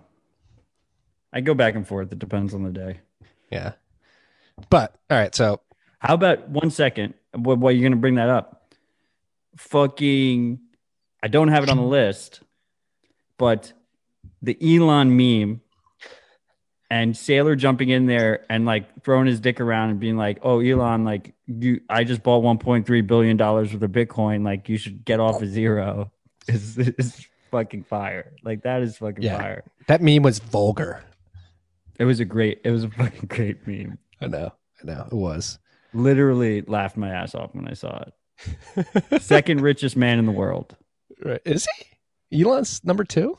Yeah, because Tesla's Tesla's like the only. Did you see? So Saylor also released a website, strategy.com, because he's got a fucking domain hoarding problem, hodling issue. It takes one to Um, know one. To absolutely hundred. That's why I switched to hodling. Do, hoarding domains is using domains. It's important. Um, strategy.com lists the S&P 500 and whether or not like how bad they did against Bitcoin over the last 12 months. Yeah. And it's like only Tesla and one other company have outperformed. Oh, and that so that's the thing, right? I want freaks to be freaks should be better reply guys. Like if you're trolling Elon or you're trolling Portnoy, you can't troll them on have fun staying poor. Both of their stocks that they hold the like the majority of their net worth in have outperformed Bitcoin. Penn is outperformed Penn Bitcoin. is outperforming? Yeah, and Tesla has outperformed Bitcoin. So you can't you can't hit him with that. Damn. You got to hit him with a a smart man go would take profits go. would take profits into Bitcoin. You know, like you you have this you you know you have this company that you're obviously a whole hog into. Consider taking some profits into the best money we've ever had. Um, I would agree. right, like that. You got to you got to be tactical with how you employ that. Yes. Yes. And yeah, don't tell Elon Musk to have fun staying poor. That's just There were so many people who told him that. well, because he had that other tweet that he was like, Bitcoin is almost as bullshit as fiat, which is an endorsement. almost. Almost. It's an endorsement. It's better. It's better. It's an improvement over fiat, at least in that context. He also pumped Doge 20%, though. Uh, He Elon. one word, Doge. Yeah, because he knows he has that like that influence. That influence. Elon, if you're listening, Great American Mining is very excited for Starlink. Keep keep bumping us bump us up the list, please. Come on the podcast. Yeah, come on the pod. Come to the golf outing. Yeah. Come to the hey, I know you're a golfer. Love that shit. Yeah, Elon. Like we can talk about energy and Bitcoin merging. Uh, how Bitcoin like we can talk about Dhruv Bansal's Bitcoin astronomy pieces and how you actually if you want the Martians and the Terrans to transact with each other, something like Bitcoin needs to exist. You're not gonna be able to PayPal each other from Mars. Uh, I know you're listening. Think about it. Back to the topic at hand is MicroStrategy and why we brought them up. Uh, they officially announced earlier this week that they f- finalized the issuance of the bonds that they announced a couple weeks ago or last week, got the cash and acquired the Bitcoin, secured the bag.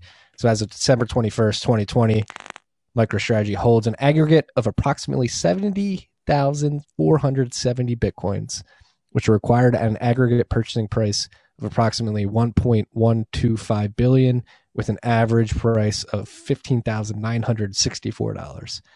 So he's not too far from being uh, 100% up on the the um what's the the term I'm looking for? The cost basis of all the Bitcoin that he's bought up to this point that MicroStrategy has bought as a company. So that's pretty massive. Um, yeah, he got a he got He's up he's up 50% right now on the cost basis. he got a good he got a better price than I expected. Right, it seemed it appeared that the price kind of ran away from him when he uh after he announced. It's funny with these guys that they have to basically announce Well, ahead of time. It's the aggregate cost basis of the buys he made earlier this year plus the buys he made last week.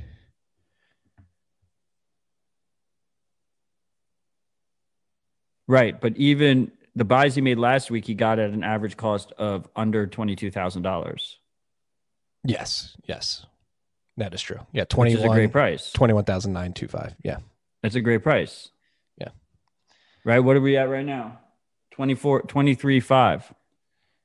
Damn. Right. He's already up. He's already up fifteen hundred dollars a Bitcoin. He's already up per Bitcoin.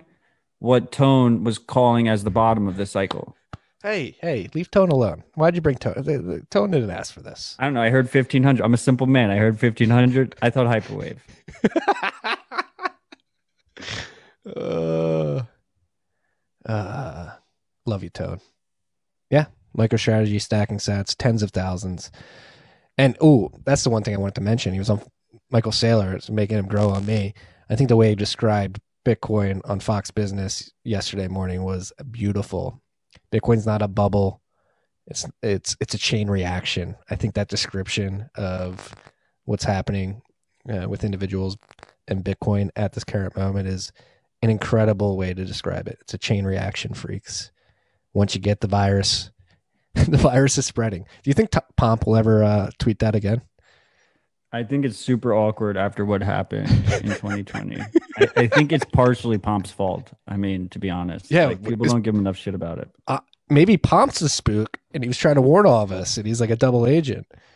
I, am I'm down with it. Put put his feet in cement, throw him off the dock. No, no, you tried to help us. Oh, oh, I thought we were warning us. all the spooks. No, we're not. Gonna, it's Pomp. We're not going to cement cement shoe you to the Mississippi. Don't worry. Um, time to get to software updates. I think the first one's a pretty big one. Again, boy Jack tweeted about them earlier today. Blue Wallet version 6.0.1 has been released. Anything major in this update? Before I pull up the release notes and make myself look like I know. I think it was mostly bug fixes with their most recent multi-sig. Like uh, they, they they didn't have the batch send set up properly and stuff like that. Okay. I, I imagine the next couple of releases at Blue Wallet is going to be them ironing out the multi-sig. Okay. Uh, shout out to Blue Wallet for getting a shout out from Jack. Like that's a nice little bump for a fucking wallet. Yeah, it's pretty massive. Uh, he tweeted them out for people who don't know what I'm talking about. Yes, he did. Uh, Eclair version 0.5.0 has been released. So that's a major release, I would imagine. Major changes cluster mode Eclair now allows you to scale up one logical lightning node across multiple servers. That seems like a pretty big deal. Uh, they have blockchain watchdogs. Is this Watchtower? Is this what Eclair is calling Watchtowers? Um, I don't know.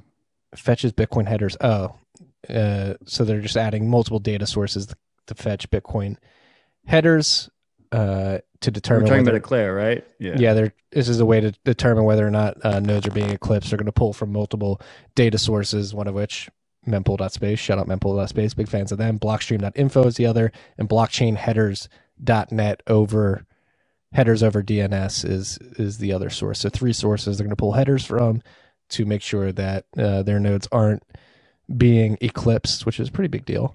Eclipse attacks are what people worry about a lot especially with lightning. Because uh, if you get your node eclipse attacked, you don't know you're being force closed, and you have no recourse there. That's what I imagine that's for. Correct. Eclipse attacks are like one of my favorite attacks. Yeah.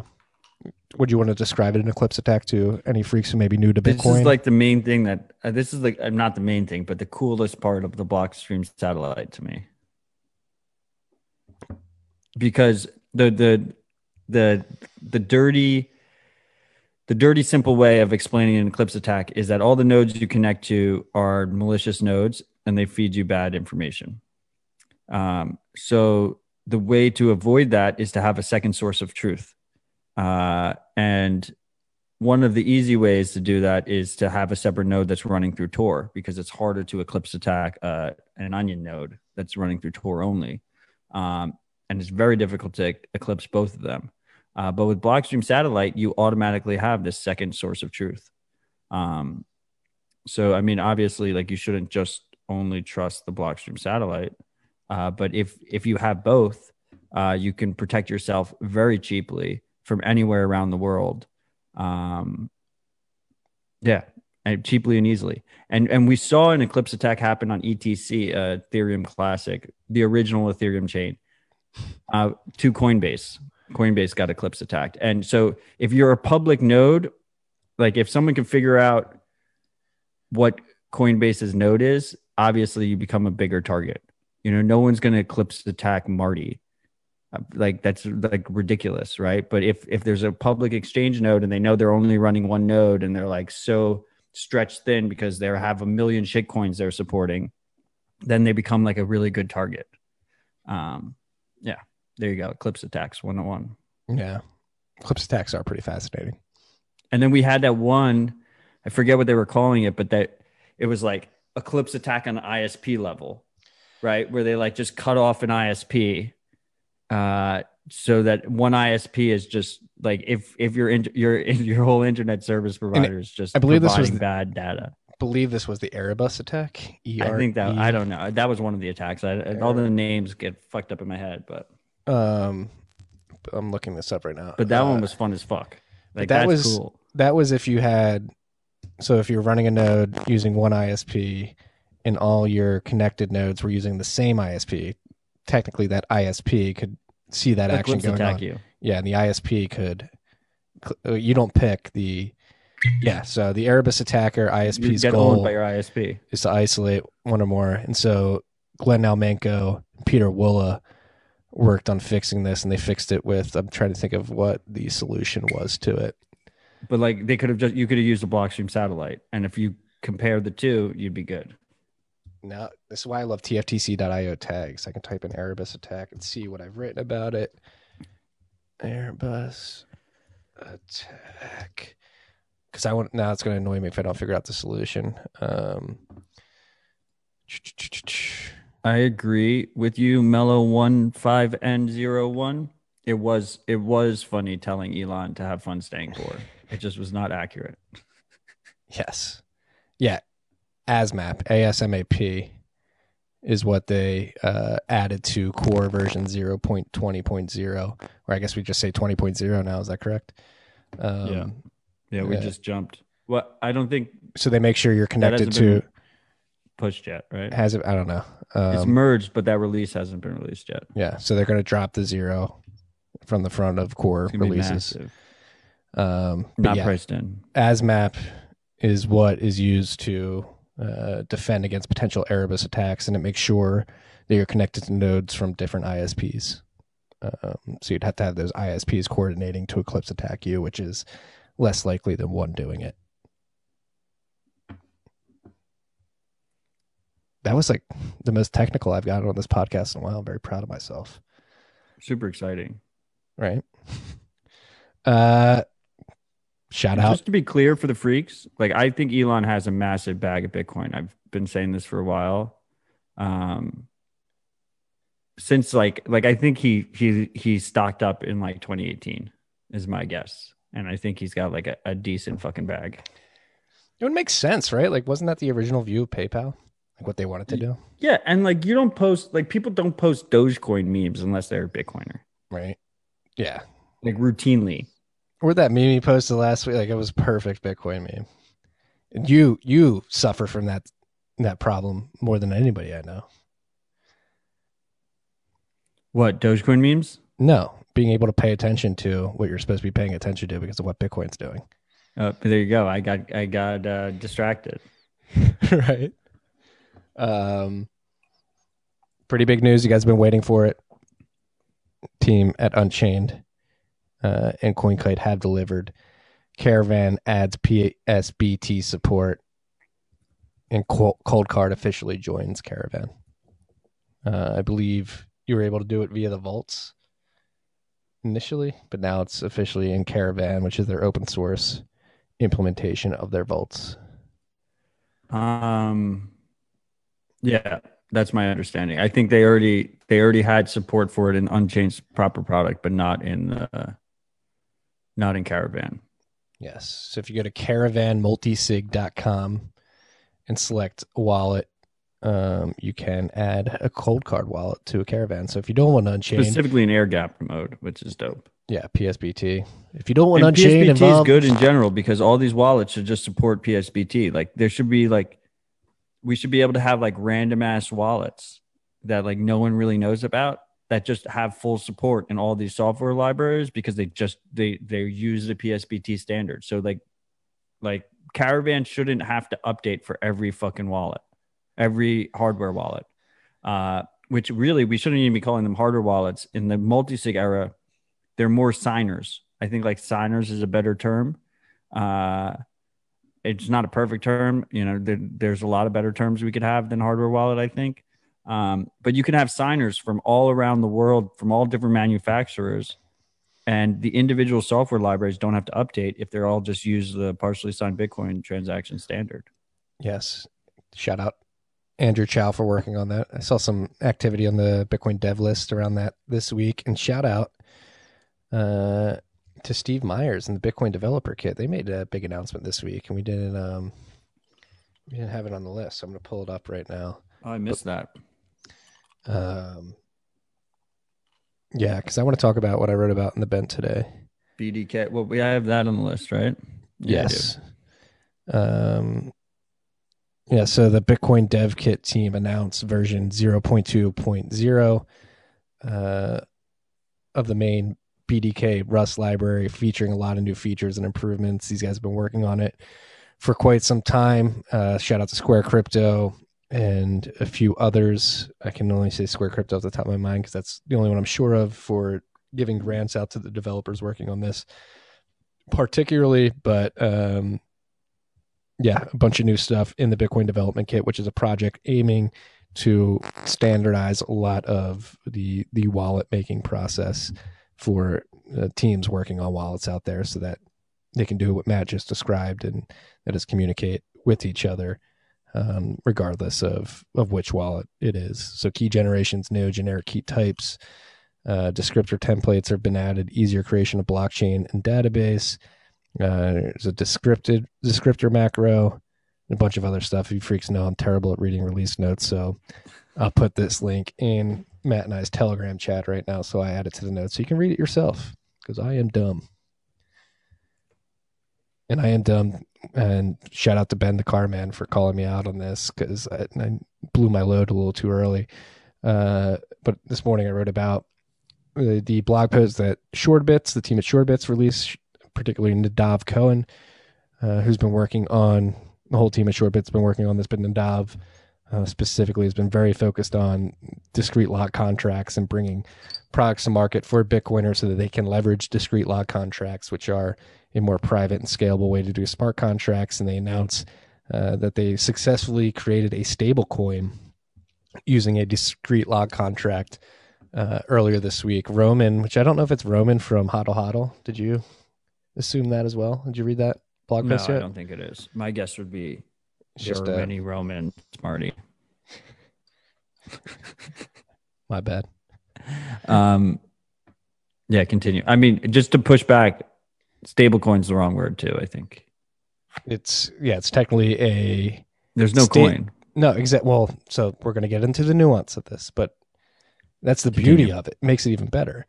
So it's a it's a contract for difference. That's what they're calling it, right? And what this contract for difference allows two parties to engage in a discrete log contract, and the purpose of this discrete log contract is so that one party is able to lock in a stable amount of U.S. dollars in satoshis, and the other party is able to go naturally long Bitcoin uh, at the same time. And so what you have is two counterparties. The one who wants to uh, maintain a stable amount of U.S. dollar value in Bitcoin because they want to skirt the volatility. They enter into the contract, say it's twenty two dollars and for the length of that contract, they will always hold twenty two dollars and eighty cents worth of Bitcoin in that. So depending on the price, the other person in that contract would be naturally long. So they believe the price of Bitcoin is going to go up. And uh, basically, what's going to happen if the price of Bitcoin goes up, the person looking for the stable value is going to give Satoshis to the other person, uh, their counterpart. And so the person who's long the Bitcoin price, so they're going to get sats. That person's going to have a stable value. And uh, if the price goes down, it's the opposite. The person who's betting on the Bitcoin price going up is giving the person looking for stable value sats so that they maintain that US dollar value uh, over the course of the contract. Very, uh, very rudimentary right now, very uh, simple, not really complex, and only two individuals can enter in this, from what I believe, at any given point in time in any one particular CFD. Uh, but Nadav says in the future, and this is where I fucked up. I said it's on the Lightning Network now. It's not. It will be in the future once DLCs come to the Lightning Network.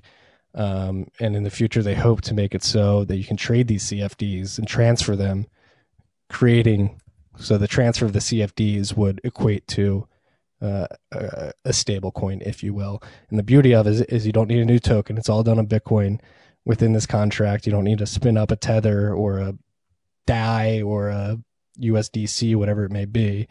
You're just uh, interacting with a discrete log contract that on one side of the contract maintains that value over the course of the contract, which is a very creative and fascinating way to solve this particular problem. Um, I mean, I think this is pretty cool. Uh, we kind of saw this in a more trust trust required way.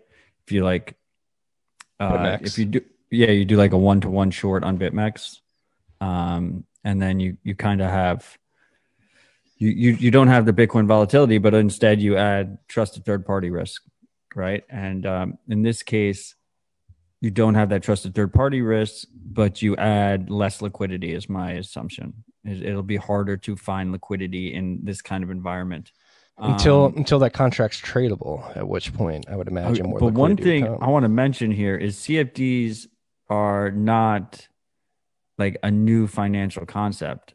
I'm pretty sure it's part of the reason the 2008 financial collapse happened, and they got banned afterwards in America. Really? Go into this. I was not aware of this. I'm pretty sure Dodd Frank bans contract for differences. This would be news to me. Can any freaks in the comments? I can't see the comments, by the way. So if you guys have been interacting, I have not seen anything. I have like three different comments tabs open right now. So hit us, hit us, freaks. Um, yeah, Dodd Frank stopped Americans from trading CFDs. But all right, let's steel man this. Th- these CFDs would be fully collateralized, collateralized from the onset. Well, it's because one side is using them for leverage, right? One side is using Bitcoin to go long Bitcoin. Yes. So that's the risk. But it's locked in that contract. Look, I believe in free markets. So if people want to get wrecked, they have the right to get fucking wrecked. Um, like I don't believe that the you know we should have Dodd Frank and shit decide if if you have CFDs on Bitcoin. But, but could, I just wanted to mention that it's it's not a new. But I think that's uh, different. I think uh, again, this is news to me. The CFDs. This could be one of those moments where we we practice my favorite way of learning, which is to say a dumb comment on on the pod and get berated by the freaks for well, days think, afterwards. I think you have proof of reserve within the contract, so that's where in the well, the problem is what you said. What you're like when I said, well, then you have a liquidity issue, and you're like, yeah, but we could trade them. So then you start trading the CFDs, and then people start taking like leverage on the trades and shit. Like it just you just have this huge thing that you just transfer. I said transfer, not trade. That's difference. Oh, I, I thought you were saying that there'd be like tradable markets of CFDs no, to you, trans- you transfer the individual contracts, you give up ownership to the next person in line. In what kind of method? Like in a like an order book type of method? No, in like a in like a wallet type of method where hey, you want to spend your What's CFD. the difference between transfer and trade, Marty? Goddamn brother. Sorry, my brother was FaceTiming me. Oh wow, um, I thought we were um, I consider you a brother, Marty. I do too. There's a lot big difference between tra- transfer and a trade. Like a, you're transferring something. Like I guess the intention would be the difference. Like you're transferring something to get utility, to get something back in return. Where a trade, in the context that you just brought it up, I would imagine. Again, I could be completely wrong about this. This is just again, it's my my bent, my inclination, the way I'm thinking about it. Uh, a trade in the context that you're describing would be to to try to get yield out of that contract um, where one side is certainly doing that but it's it's literally hard programmed into the dlc where it says if the price of bitcoin goes down you have to give up satoshis to your counterpart so that he maintains his us dollar value amount I mean, the simple way that i'm thinking about this right because i i read this post i mean I read this post by our boys at Suredbits, and I think as as any Bitcoiner who would might read the post was like, okay, I don't know what the fuck's going on. So then I read it like five more times. Um, and and my simple man's explanation of what's going on here is one person reduces their volatility risk, one person increases their volatility risk. Correct. Yeah, and the risk is confined to the contract. Right. But it's not that's it never gets it never that it's the beginning of the financialization, right? Like you, you start there and then you build another contract on top of that and you trade that and you do this and you, you can do all these different fucking things on top of that. When you're trying to build liquidity and do like the reason March 12th happened was because people chose t- to take on additional risk and reduce others' risk, right? Similar end goal. Yeah, worst case this. scenario. And then they all got called at the same time, Yeah, all the way down. Yeah, that's completely. I mean, that's the risk you're willing cool to with. take. Yeah, I'm cool with it too. As That's long the- as people know the trade offs, like I think people should have the right to get wrecked. yeah, and that's like one half of the contract is obviously taking on risk to eliminate it for the other person. Like I think that's, that's pretty obvious and on the table with the intention of the product, right? A trust minimized BitMEX is cool, but it does not stop it from being reckless for the people who use it. Right. No. That's basically I think that's I think that's a good channeling of of what I'm thinking here, right? Okay. I, I think my complaint with this CFD is the same concern I have with something like DAI, but the advantage of the CFD is that it it's simpler and and things that are more complex have a lot of more ways that things could go wrong. But it's a similar concern I have, right? Is you have- that I would I would I would argue you have less layered risk than would Right. exist in DAI. So but it's the same it's a similar concern trajectory of where I am with something like DAI. yeah, but it could be. And honestly, It's honestly, like DAI but with Bitcoin. like we and I say it all the time. Like I have no need for Instead stable of coins. No, it's not like that at all. It kind of is. I mean, it kind of is, but it's completely different in the fact that you're not like giving up. You're not giving The up. The collateral is Bitcoin instead of the collateral being ETH. And one side's taking leverage and one side's reducing volatility risk. yes, but it's a it's a transfer of Sats within the contract, no matter what's going on. Right. Like you're not transferring. Yeah, same DAI same for with make or I mean with die. DAI you're transferring ETH. But no, because you're transferring ETH to a contract that gives you DAI. The DAI gets liquidated. That then your ETH gets liquidated on the back There's end. Two all things. Sats.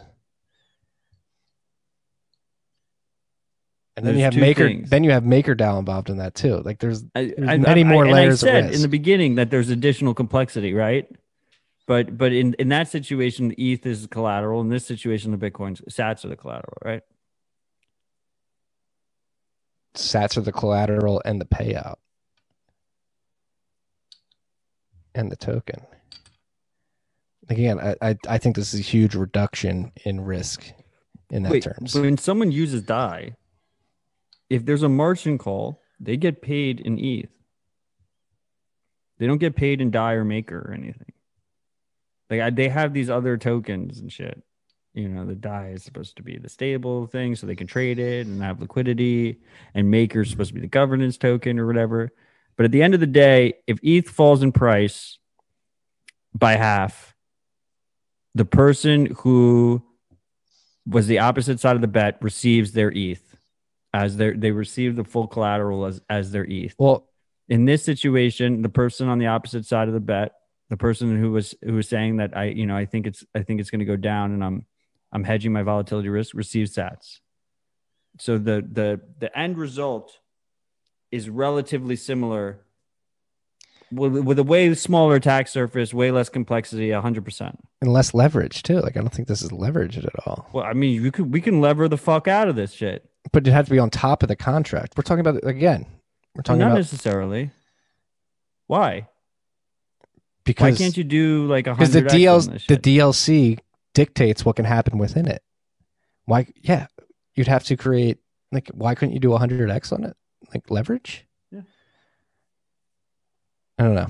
People smarter than me, team at Suredbits would have to step in here, but I think I just am very inclined to believe that this is a very large reduction in risk because it's less layered. It's all dealt in sats and everything's fully collateralized from the 100%. onset of everything's fully collateralized from the onset of the of the contract. I think it's less risk than the alternatives that exist to to reduce your exposure to Bitcoin volatility. Right? So the competitor products to reduce your exposure to Bitcoin volatility have more risk. I think it's significantly more risk than just holding your fucking sats. I agree. I agree. You know, like what what like what is I'm not saying I'm going to use it. I know, but this idea that like this idea that volatility of of pe- Bitcoin pe- price people needs to want be it. solved is is is a misnomer to me. The, this idea that the Bitcoin volatility needs to be solved is the same idea that like proof of work is a problem that needs to be solved. To me, See, I I, would I would agree with you there.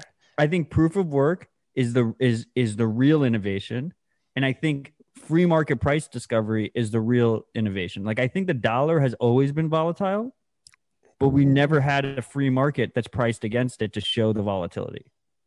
Hey, I'm directly align with you there. I completely agree with everything you just said. I don't plan on using these products. Uh, the point of bringing it up is the market obviously wants these products in some way or form, particularly in LATAM or Africa. Uh, we've had Matt Ahlborg on. He's described that uh, a lot of individuals in Latin America, particularly, want to use stable coins to, especially in bear markets, to uh, hedge against price volatility. I'm a hodler. I'm stacking and racking in cold storage. Um, but there's some people out there again. It's a very American view. Very American view. Um, no, but I agree with you there. I, I'm like, if you're willing to wait, it depends on your time horizon, right? Like between December 2017 and March of this year, like this would be a good product for people trying to to hedge downside price risk. And From December 2017, yeah, the price. oh, cl- because we're like about even. yeah. Oh, okay. No, no, until March of this year. Like when you had right, like but if you jumped into it in March, you know, like there's this, it's Yeah, like this exactly. weird thing. What? exactly like yeah, it's like trying to utilize I- these products. It's trying to t- you're trying to time the market then too, which is not advisable, but It's it this is weird the argument to be made that that's a, a beneficial product during that time period is pretty strong in my opinion. there's this weird thing that people think like a currency needs to be like 100% fucking stable to be a proper currency. Um, I would argue that the major issue with volatility is downside. Um, so, so I'd prefer a currency that was designed to pump forever. I don't need a stable coin. Uh, I, I would I would like a, a currency that uh, increased in purchasing power year after year, and that's called Bitcoin. Like that that is that is Well- the innovation. I agree. But again, with those small intra 18 month periods where it doesn't go up for people who need it to be somewhat stable or at least appreciating to the upside, this makes sense. And I'm not here to defend the product. I think it's cool. I think it proves that anything that these shit coins are saying they can do that Bitcoin can't will eventually come to Bitcoin in a better way, too. I think In a better way. The key is the better way. It's Yeah. cleaner. it's much cleaner. That was Uncle Matt and Marty tiffing a little bit. I hope you freaks enjoyed it. That's what they look like live. Ripple. Ripple. We got to talk about this. Our Obviously. boy, our boy Brad Garlinghouse What a chode. finally getting what was coming to him. What a fucker. Uh, Paying for fucking China runs Bitcoin. Proof of work is evil. You're getting literally just they like. I just want to be hundred percent clear here.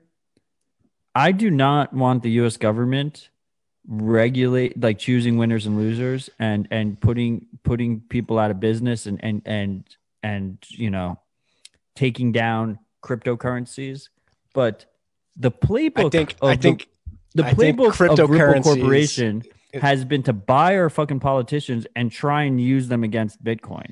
Like they've been trying to do that. Like they got they had fucking Ben Lawsky. I hope that motherfucker gets disbarred. Fuck Ben that dude. Lawsky, fucking the New York Department of Financial Services passed the most onerous anti-Bitcoin bill ever in the BitLicense in New York. and then left and joined the board of fucking Ripple. They had former SEC chair, forget her name, Mary was their Jo. lawyer.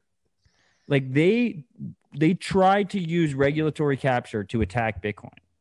And now instead they're getting they're getting voted off the island. I gotta pick up. So I, I do not support it, but the irony is fucking palpable. I think I think Jeremy Rubin had the best tweet about this to highlight like what I want to say. Uh it was a gif from Mean Girls. The one guy sitting in the back saying, She doesn't even go here. Like Ripple's never been a true cryptocurrency. it's like it's it's that's like so that's like again nuance. Hit your fucking checkerboards, freaks, finally, if you're waiting for that one. Bingo. Not your checkerboards, your bingo boards. Mm-hmm. There's so much nuance to this where it's that's like the thing that like skis me like bitcoin's so pure and all these fucking leeches try to leech onto its brand name and what it's trying to do and be like oh i'm like it too ripple's nothing like bitcoin never has been never will be and like it has like 10 validators Uh, nick carter's told us like when they wanted to download the ripple blockchain they literally had to mail a physical hard drive to the coinmetrics offices so that they could Not a hard drive. It had to be an SSD. an So ssd They, mailed them SSDs. Yeah. Yeah, just like that's how centralized it is. Like if you want to download the Ripple hard drive, email them and ask them to. Here's the chain. We're gonna FedEx you the chain. yeah, it's fucked. But it's it's literally and I'm pulling shout out Crypto Cobain. I know we've had our differences on twitter.com, but you highlighted this particularly like the the meme around Ripple for the last how many ever years has been oh we're like getting institutional adoption. We've got so many partnerships. Like everybody's using us. All the big the banks. US approved Vaughn. Yeah, like we're we're like everybody's using us, and then if you like the SEC, love them or hate them, the one thing that you can appreciate is they get a lot of data, and they in this report particularly, in this complaint against Ripple has a lot of data in it. Probably the most damning being the amount of sales that the Ripple Corporation. So you have to separate Ripple the corporation from XRP, the currency. Um, Ripple the corporation selling XRP. So if the, the narratives that they've been putting out there, like, hey, we're corporate approved, we've got all these partnerships, everybody's using us, were true, uh, especially if you're you're using it as a settlement network in the banking system that settles a lot of money every day, uh, you would expect that their institutional sales to these partners would be higher than the sales to retail investors, and that's just simply not true. Uh, market sales in USD to retail investors is seven hundred sixty-three million three hundred seventy-four thousand five hundred seventy-eight dollars. Institutional investors only six hundred twenty-five million dollars. About so they're literally dumping on retail, and a bunch of people are like, "Oh no, they got all these partners." No, if you're one of those people saying they got these partnerships, Ripple's going to the moon, you're getting fucking played. Stop letting yourself get played, freaks. I hope you're a new freak here. Like they are dumping on you. Jed McCaleb started Ripple. Remember when CNBC was shilling Ripple last cycle? Brian Kelly, people don't forget, motherfucker. Literally so told sad. people had to buy, buy on what was it? Po- Poloniex. Is Poloniex even around anymore? Let's be honest though, right? Like the SEC is just gonna fucking put a slap on their wrist, right? I eh, It's gonna be like fucking EOS. Like EOS is fucking fuck EOS too. EOS is a big money laundering scheme. If you can't recognize Well, that, what do you like, think fucking Ripple is? Right? And they just they got a fucking massive. They just got a slap on the wrist. It was a very it was a very minor slap on the wrist, and I kind of expect the same thing here. And and just like, did you see like Cobie's doing like this whole new staking op with ETH too, right? No, I did not notice this. Oh, and that's why I thought it was funny. You out of all people were What's he doing? Giving him a nice nice positive Well, shout out. th- this particular tweet on Ripple is like the only. He's like a he's like a main player in the ETH two staking game. Really? Nah, he's been pushing it hard. his weight behind it. Yeah. Good luck. Good luck. ETH2 will never be delivered. I'm fucking more and more confident about that by the day. I'm sorry for any of you ETH believers out there. I mean, they're probably not listening to this podcast at this point. They're just like masochists if they just listen every week. Right? Um, Anything you can do, Bitcoin can This do ripples. better. This like Bitcoin I will do anything better than you. I know Bitcoiners hurt themselves in their arguments by calling too many things scams. Um, and it, it's hard to defend the claim of scam. You know, it's easy to defend that pretty much, I think pretty much every asset. People think I'm just talking about altcoins, shitcoins, whatever. Every asset's going to trend to zero in terms of sats. Like when you price it in sats, your your annual stats per year, your sats rent every year, your fucking the the value of the Chrysler building, the value of Apple stock, the value of Litecoin, all trending to zero. Super easy to defend that statement because it happens year after year. It's just fucking happening. Saying something's a scam is, is hard to defend. Um, Ripple is a scam. Like it is fucked up. Uh, it is absolutely fucked up. And I think one of the best Nick Carter tweets ever is their bullshit claim that they like discovered XRP and he has like Brad Garlinghouse colorized discovering XRP like in the badlands of fucking California and they're like covered in like blue XRP juice. It's like fucking hilarious. The best thing ever. like the Men in Black uh, opening. It's uh, uh, so Fuck you, Brad Gar- Garlinghouse. He's gone on. He's like he's like one of the main purveyors of the China controls Bitcoin FUD. That dude can eat a dick in prison if if it were up to me. Sorry if that's vulgar, but don't really care. I mean, I think prisoners should be able to not be forced into non-consensual homosexual sex. Um, and I feel like it's kind of fucked up in this country that we just like, oh, like the second someone goes into jail, like, oh, they're It's going to get expected. raped. Ha. Yeah. Like that's fucked up. Like our prisoners shouldn't be raped. I was saying a proverbial eat a dick, right? I don't know. I know, don't but it, I, I feel strongly about it. Uh, I'm happy that you do because it is pretty. it's just up. weird like in this like culture that we have where like you know you you kiss like the wrong person the wrong way and they go after you but like oh the, the second someone gets charged with a crime like they should just get raped. Like we're cool with that. Like that's fine. It's it's, it's whatever. It is a a double standard, if you will. Uh yeah, the prison system's very fucked up. yeah so dreamin our boy freak uh, was at the first citadel dispatch last night um, said that crypto cobain put up a 1000 plus bitcoin buy wall on eth btc on bitfinex um, that got completely filled today so like he's making plays on his eth2 staking uh, whatever Yeah, have fun. Hopefully you get those sats back. See, that's a proper term, you know, have fun staying poor.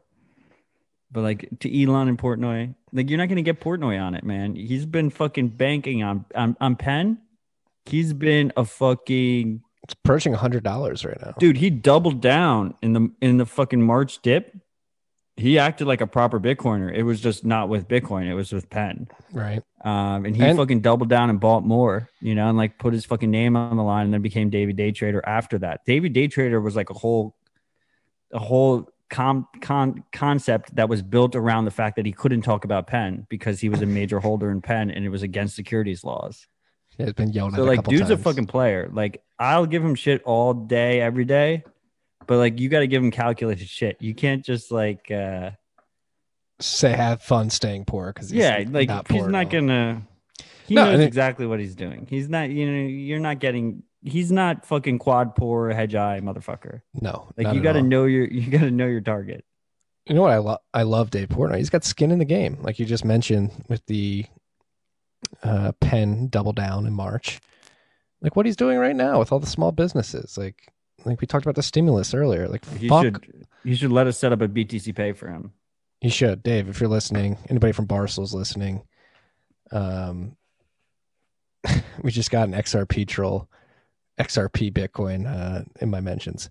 But back to, I pretty They exist. They live. hundred percent positive Dave's not listening to this. Anybody from Barstool, uh, if we can help contribute to the small business fund that you guys are raising by allowing Bitcoiners to contribute Bitcoin to the fund, please reach out. You happily set it up?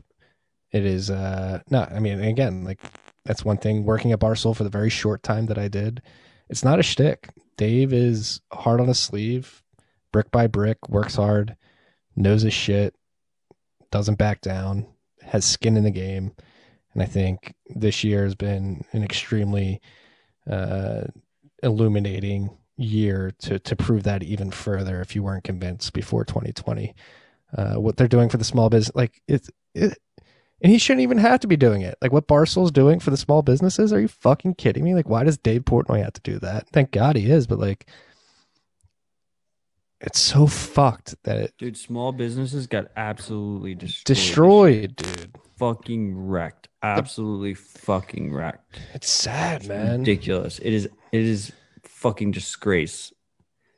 It's the backbone of our fucking economy. Like Fucking disgrace. But but Dave, you should uh, you know at least come to the golf outing. Yeah, Dave. I know you're not a big golfer. Send the foreplay guys or something. I don't know. No, they have don't they have a golf outing? They have like a golf tournament. But he doesn't he doesn't play? I don't think Dave golfs. No, I think uh, he actually he has the record at um, what uh, what's the the course that they played the U.S. Open at in New York recently?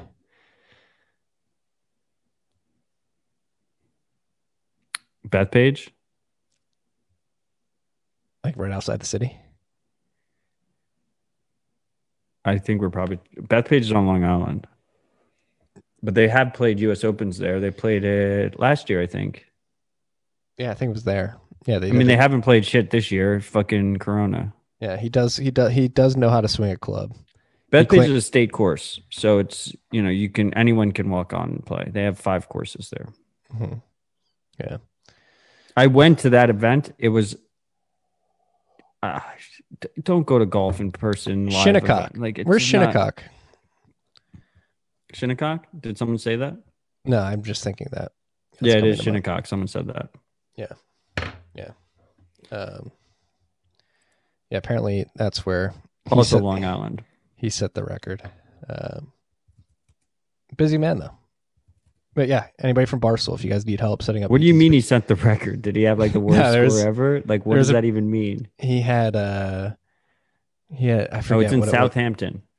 There was something about um, he had like a certain amount of mulligans on each hole. I forget what it was. So he like set the record for being as bad as possible. yeah, I forget what. it Dude, this course is beautiful. Yeah. Um, that's all we got on the list. Do you want to keep riffing? Are people liking the live stream? What do you guys think of the live stream? Like, do you, do you like our ugly mugs? Should we keep doing this? I'm gonna get a better computer, so I think The- they like the live streams. I mean, it's like a weird time to do it, you know, like 2 p.m. on Festivus. Yeah. Um, but I think they liked it. I, I think we'll hopefully, you know, let us know, freaks. Like, uh, reach out, you know, comment on Twitter and shit. I assume a bunch of you will watch it on a later, later time schedule. That's cool. Mhm. Um, if you're listening to the podcast on our podcast feed, um, we also appreciate you. And let us know if it's created a degraded experience because we were live streaming instead of just doing it as an audio first kind of situation. Right. Yeah, it's something we've been priding ourselves on up to this point is a audio only. Is that a different differentiator? Maybe we've been wrong about it. Who knows? Like we can do both. Rogan does does both. But like I'm I'm also like been like hyper cognizant of just like my uh my mannerisms during this because uh never done a live stream for RHR particularly. Or I mean, I, we have done live streams for our. We did one for Bitcoin Magazine for the Independence Day. Independence Day for having, Oh yes, I forgot about that. We crushed that too. If I do say so myself. but that was like forty-five minutes. It wasn't like a what is this like two hours, fifteen or something. Yeah, we're getting there. A lot of Um, content. A lot of there's probably like ten hours of content out there in this week alone, which is pretty crazy. And we love you, freaks. Uh, you know, traditional media would say we're going to take a break for the next three weeks for the holidays, and we said, "Fuck you." We're gonna double down. Corn doesn't sleep. even more. I hope you guys like the warm background I have here. The fire is cooking right now. I'm sweating. Fake sweating. news, man. I do actually have a fireplace. I'll I'll put it on right now. Just Well, so- not according to James O'Byrne. Oh, James, James. I agree with you. I prefer a wood fire, a wood burning fire over a gas burning fire, but I prefer a gas fire over no fire at all. There's something about heat from a fire that's very Uh, and I don't want to say, is it animalistic the right word I'm looking for? Very human, very, very good. Shout out to uh, Sats Quiet. Sats Quiet. Sats Quiet. Say that. Fucking love the live stream. Do it again. We're not too ugly for you freaks. This is good to know. Do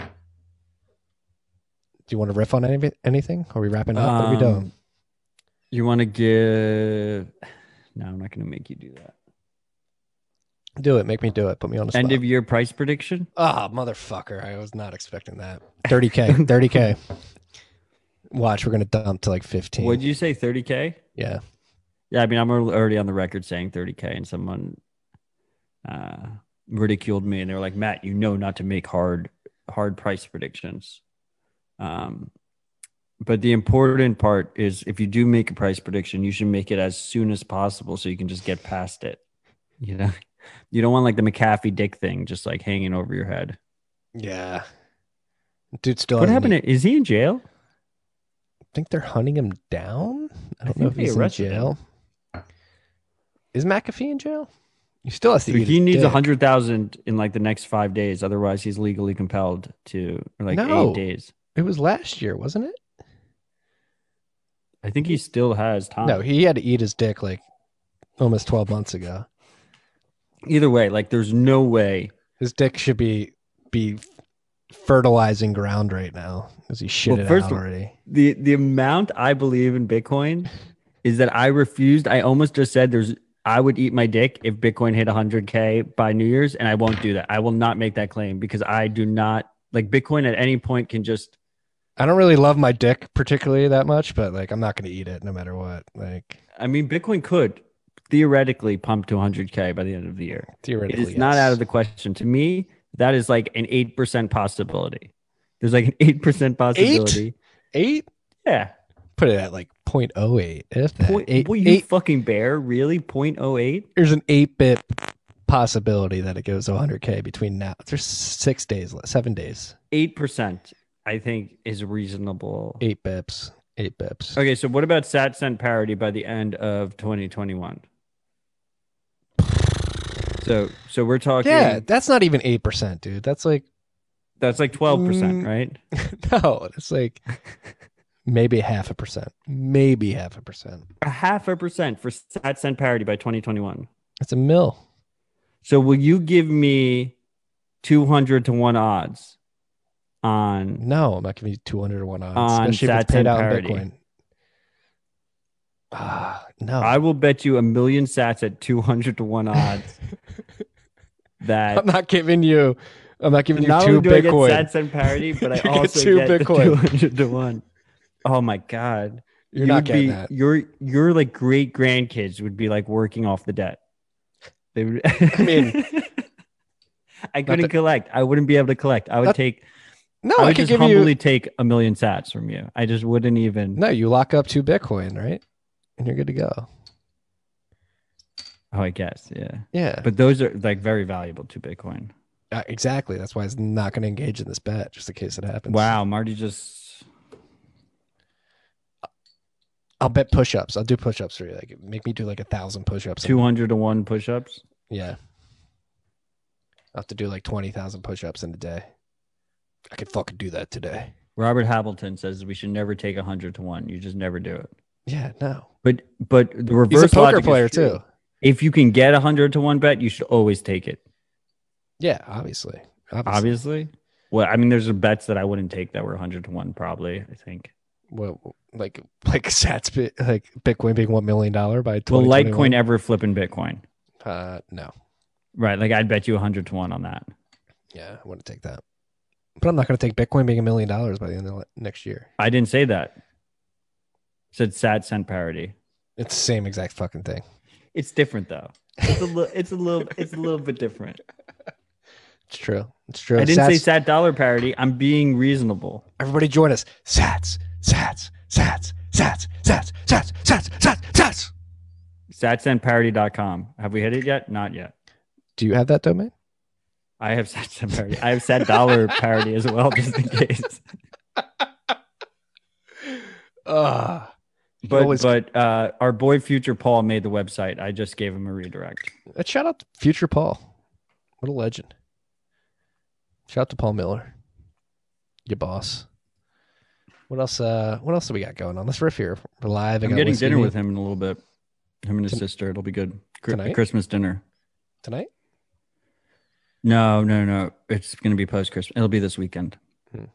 Uh in person at a restaurant. Yeah, you Cooking. can't have like what? I'm gonna have a Zoom dinner with him.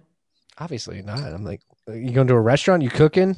I, you know, Your lady he's probably listening to this, but I, I, I assumed he was inviting me, inviting us over, my fiance and I, to his his apartment. But we might be going out, I guess. I mean, New York City. I, I don't think New York City you're allowed to. Uh, I ate inside Right? yesterday and it felt so good. It's so good. yeah, I mean, I assume I'm gonna eat inside at his apartment. That's that, that that's Yeah. the plan. That's what uh let's end the lockdowns. I'm done. I'm fucking done. If you couldn't tell by the light switch Lou episode. It's time. There's too many small businesses struggling. Risk exists.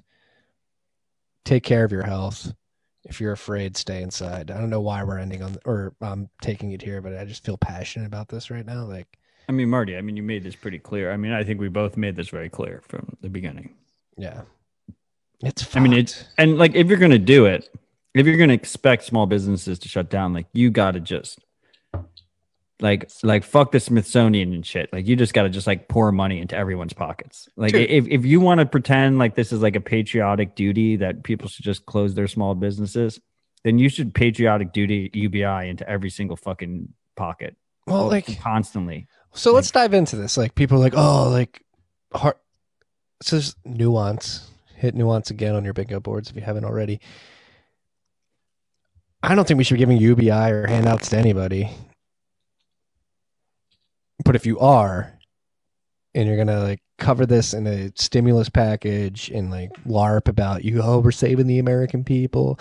Fucking hey, all you Joe Biden fans out there, did you see his tweet yesterday? This is incredible for the American people. Thank God we passed this bill. A fucking blowhard.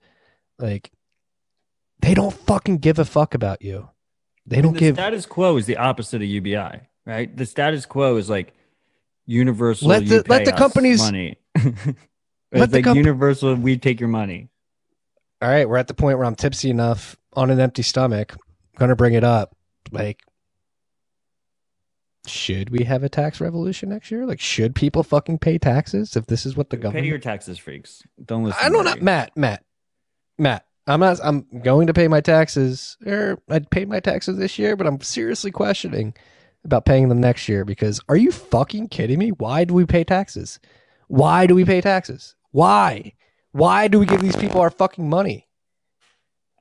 They can't handle it, and they give it away, time. and they fucking give it. Well, a fist is better than a slap. If you have five individual, like If you wanted the why? real answer, because of jail time. why why do we pay these taxes? Uh, again, I don't want to go to jail. I have a 10 month old son. I'm seriously like, is there enough? you just dox your son like that. Is there enough energy behind the people who've been fucked over, which is most people in America this year, to be like, fuck you. Why am I? Fuck you. Why am I going to give you tax money when you're giving a billion dollars to the Smithsonian? four hundred million dollars for gender studies in Pakistan.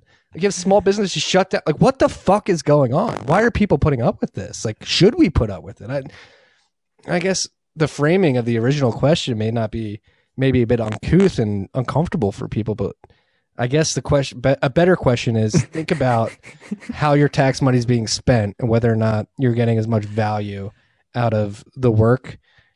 You're wiping sweat off your brow, paying all these taxes, and they're fucking sending it overseas for gender studies? Like, what the fuck is going on right now? And why are we putting up with it? Like, why are we just complacent cattle in this bullshit? Fuck these people. Fuck them. Um, I love you, Marty. Um, uh, two comments from the freaks in the comment section. Uh, I, I I can't see he's the a good comments. dude. He's a good dude, so you shouldn't block him. Um, Robert Hamilton says Marty's gonna have fun staying in prison. Um, and and Partis BTC pay- says, "Let's all go to jail and just make the jails our citadels." I like that. Our yeah. We're we're gonna skip the jails and go straight to the gulags, freak. I hope you realize that. Like they do not want us to be as free as Bitcoin allows us to be. They don't. They don't. They don't want that. And they're gonna come and they're gonna come after us. They are. They already are with Steve Munchin butts. Fuck these people. Like, why do we just give power to these people? It fucking pisses me off. And I pay my taxes. I actually have a recurring payment to the IRS set up just so like they don't freak out. Like, but it's like ah, I don't know if that was TMI, but I mean, it's not TMI. Pay your taxes, freaks. Yeah. Fucking. but no, but at what, what under in the comments goes came for the Bitcoin talk, stayed for the tax advice. But at what point do we push back? and Be like, this is this is not working out for us, people. Robert Hamilton tells you, "Don't worry, Marty. I'll be next to you in the labor camp." And we're not going to the labor camps. We're too strong. We're too smart. Too good looking for these people. They're all ugly, inside and out. Fuck these people, man. This is why we Bitcoin. You know what? Let's pay our taxes. Let's keep building at Bitcoin. Let's keep our heads down. Let's make it as strong as possible. Get it in as many hands as possible. We can walk away from these people in due time. Maybe not this year, maybe not next year, but at some point, it's going to get to a point where you say, hey, bye. Fuck you. Fuck you. Ah, I get so enraged. Drink. I'm pretty sure that was a rule in the drinking drinking game. That ah, What if you sigh? yeah. All right, but I have one more glass of whiskey. We can't finish this until this is done. My dog has great size. What are they like? You have a dog yet, Marty? No, kid's enough. A dog. Like, eh, there- it's different. Obviously, it's different, but kid's a lot of responsibility. Yeah, the dog like helps you raise the kid. Yes. And I so like I we my wife and I have always we're, we're gonna get a dog at some point. First, I need to get out of my in laws' house, get into my own house. Uh, Their house looks gorgeous. it's incredible. like, I'm It's looking at it, it's beautiful, I'm Marty. never gonna leave. Like I have no incentive to leave. I don't understand. Why are you sitting where you're sitting instead of that beautiful chair behind you? because my the, my the father bottle ready to go. You just have the bottle in the glass. It's just like, is that the after hours? my father-in-law has a shocker on the chair. I'm literally not allowed. I'm on a stool right now. Like if I'm going to stay here, I can only sit in the stool. His leather chair is off off limits until until I support his daughter to a point where he doesn't have to worry about her. So yeah, I would love to sit in the chair. I look at it every day longingly. It's a gorgeous chair. Yeah. it's beautiful. Um fuck man. Well, this is a, a holiday issue. As we're getting pissed off at the end of this, let's take some time to be thankful for what we do have. 2020 has been a pretty shitty year for a lot of people. Um, I I'm feel like an asshole. It's been a good year for me, to be honest. Me as well. Had a child. That's been an incredible time. TFTC's blowing up. Thank you, freaks, for tuning in. We've we've grown like 150 percent from a download perspective. Uh, number 32 podcasts in the technology section in the U.S. on Spotify. But not in the world, only the US. Yeah, only the U.S., but I'll take it. And only Spotify. And only Spotify. Yes. If anything, I think we'd probably do better outside of Spotify. Yeah, Spotify feel is like- we're Spotify's only like five- Spotify, right? Spotify is only five percent of our downloads. Yeah, we're crazy. probably like top 18 in the US outside of Spotify Wouldn't be surprised. in technology. Wouldn't be surprised. I don't follow these stats and let, like the only reason I know that is because Spotify like put it in front of me. Um, yeah, I'm thankful, Matt. I'm thankful for you. Thank you for being such an incredible co-host. Um, your lady, her cookies have been delicious. My lady has been. Do you uh, actually eat them? Yes, yes. It's funny because she is like she doesn't eat gluten, so, Ooh. but like she makes them, she and like them she well. like cheats makes them real to well. eat like a little bit to make sure they taste good, but she doesn't fucking eat them. Hey, I was going to say her name, but not going to dox your lady. But I appreciate you. come on, Thank you. come on. Don't don't poison yourself for us. They're delicious. You don't have to worry about it. They're very good. Yeah. It's an issue.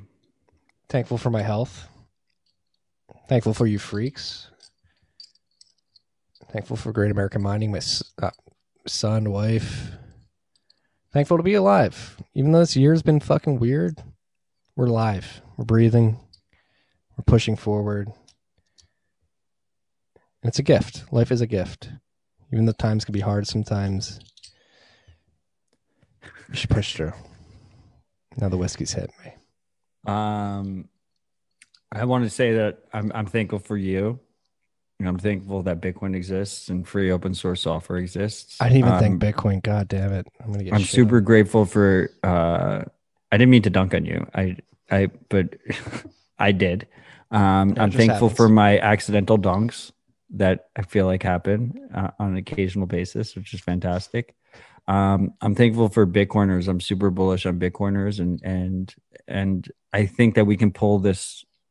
We can pull this out. Like I'm, I'm more bullish on our situation, more optimistic on our situation, which is crazy after this year to to be more optimistic.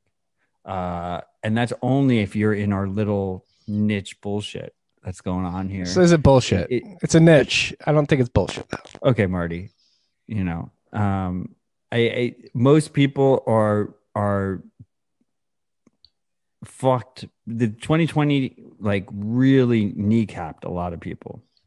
Millions. and to me millions it confirmed my biases and it confirmed who i surround myself with and i'm super bullish on all you people um, i'm bearish and not grateful for nick ward who is currently on twitter trying to What's he doing? for us snagging tftc tv because he he he, he dm'd me because he's a fellow domain hodler and and got us to buy it um, he also DM'd me mid this episode to let me know that TFTC.golf was still available, which, by the way, Nick, I snagged.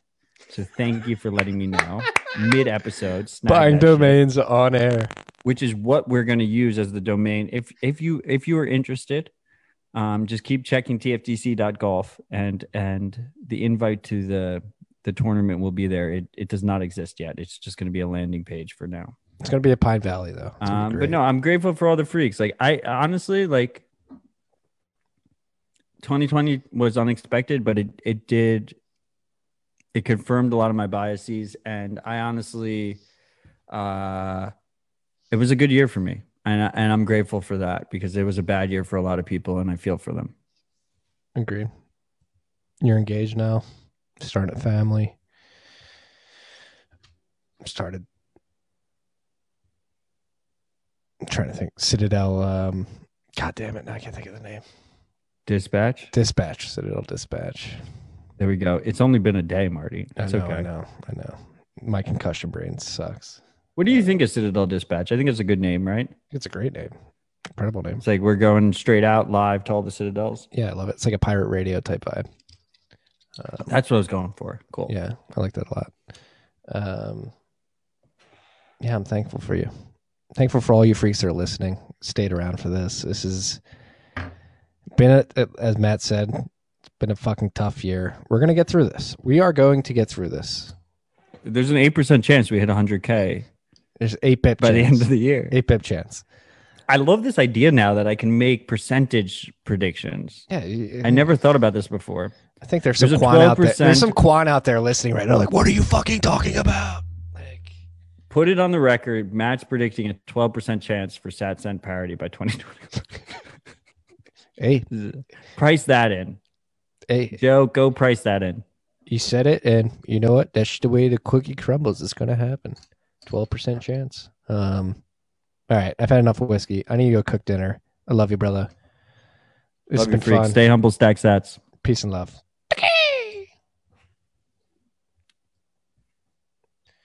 Stop live stream.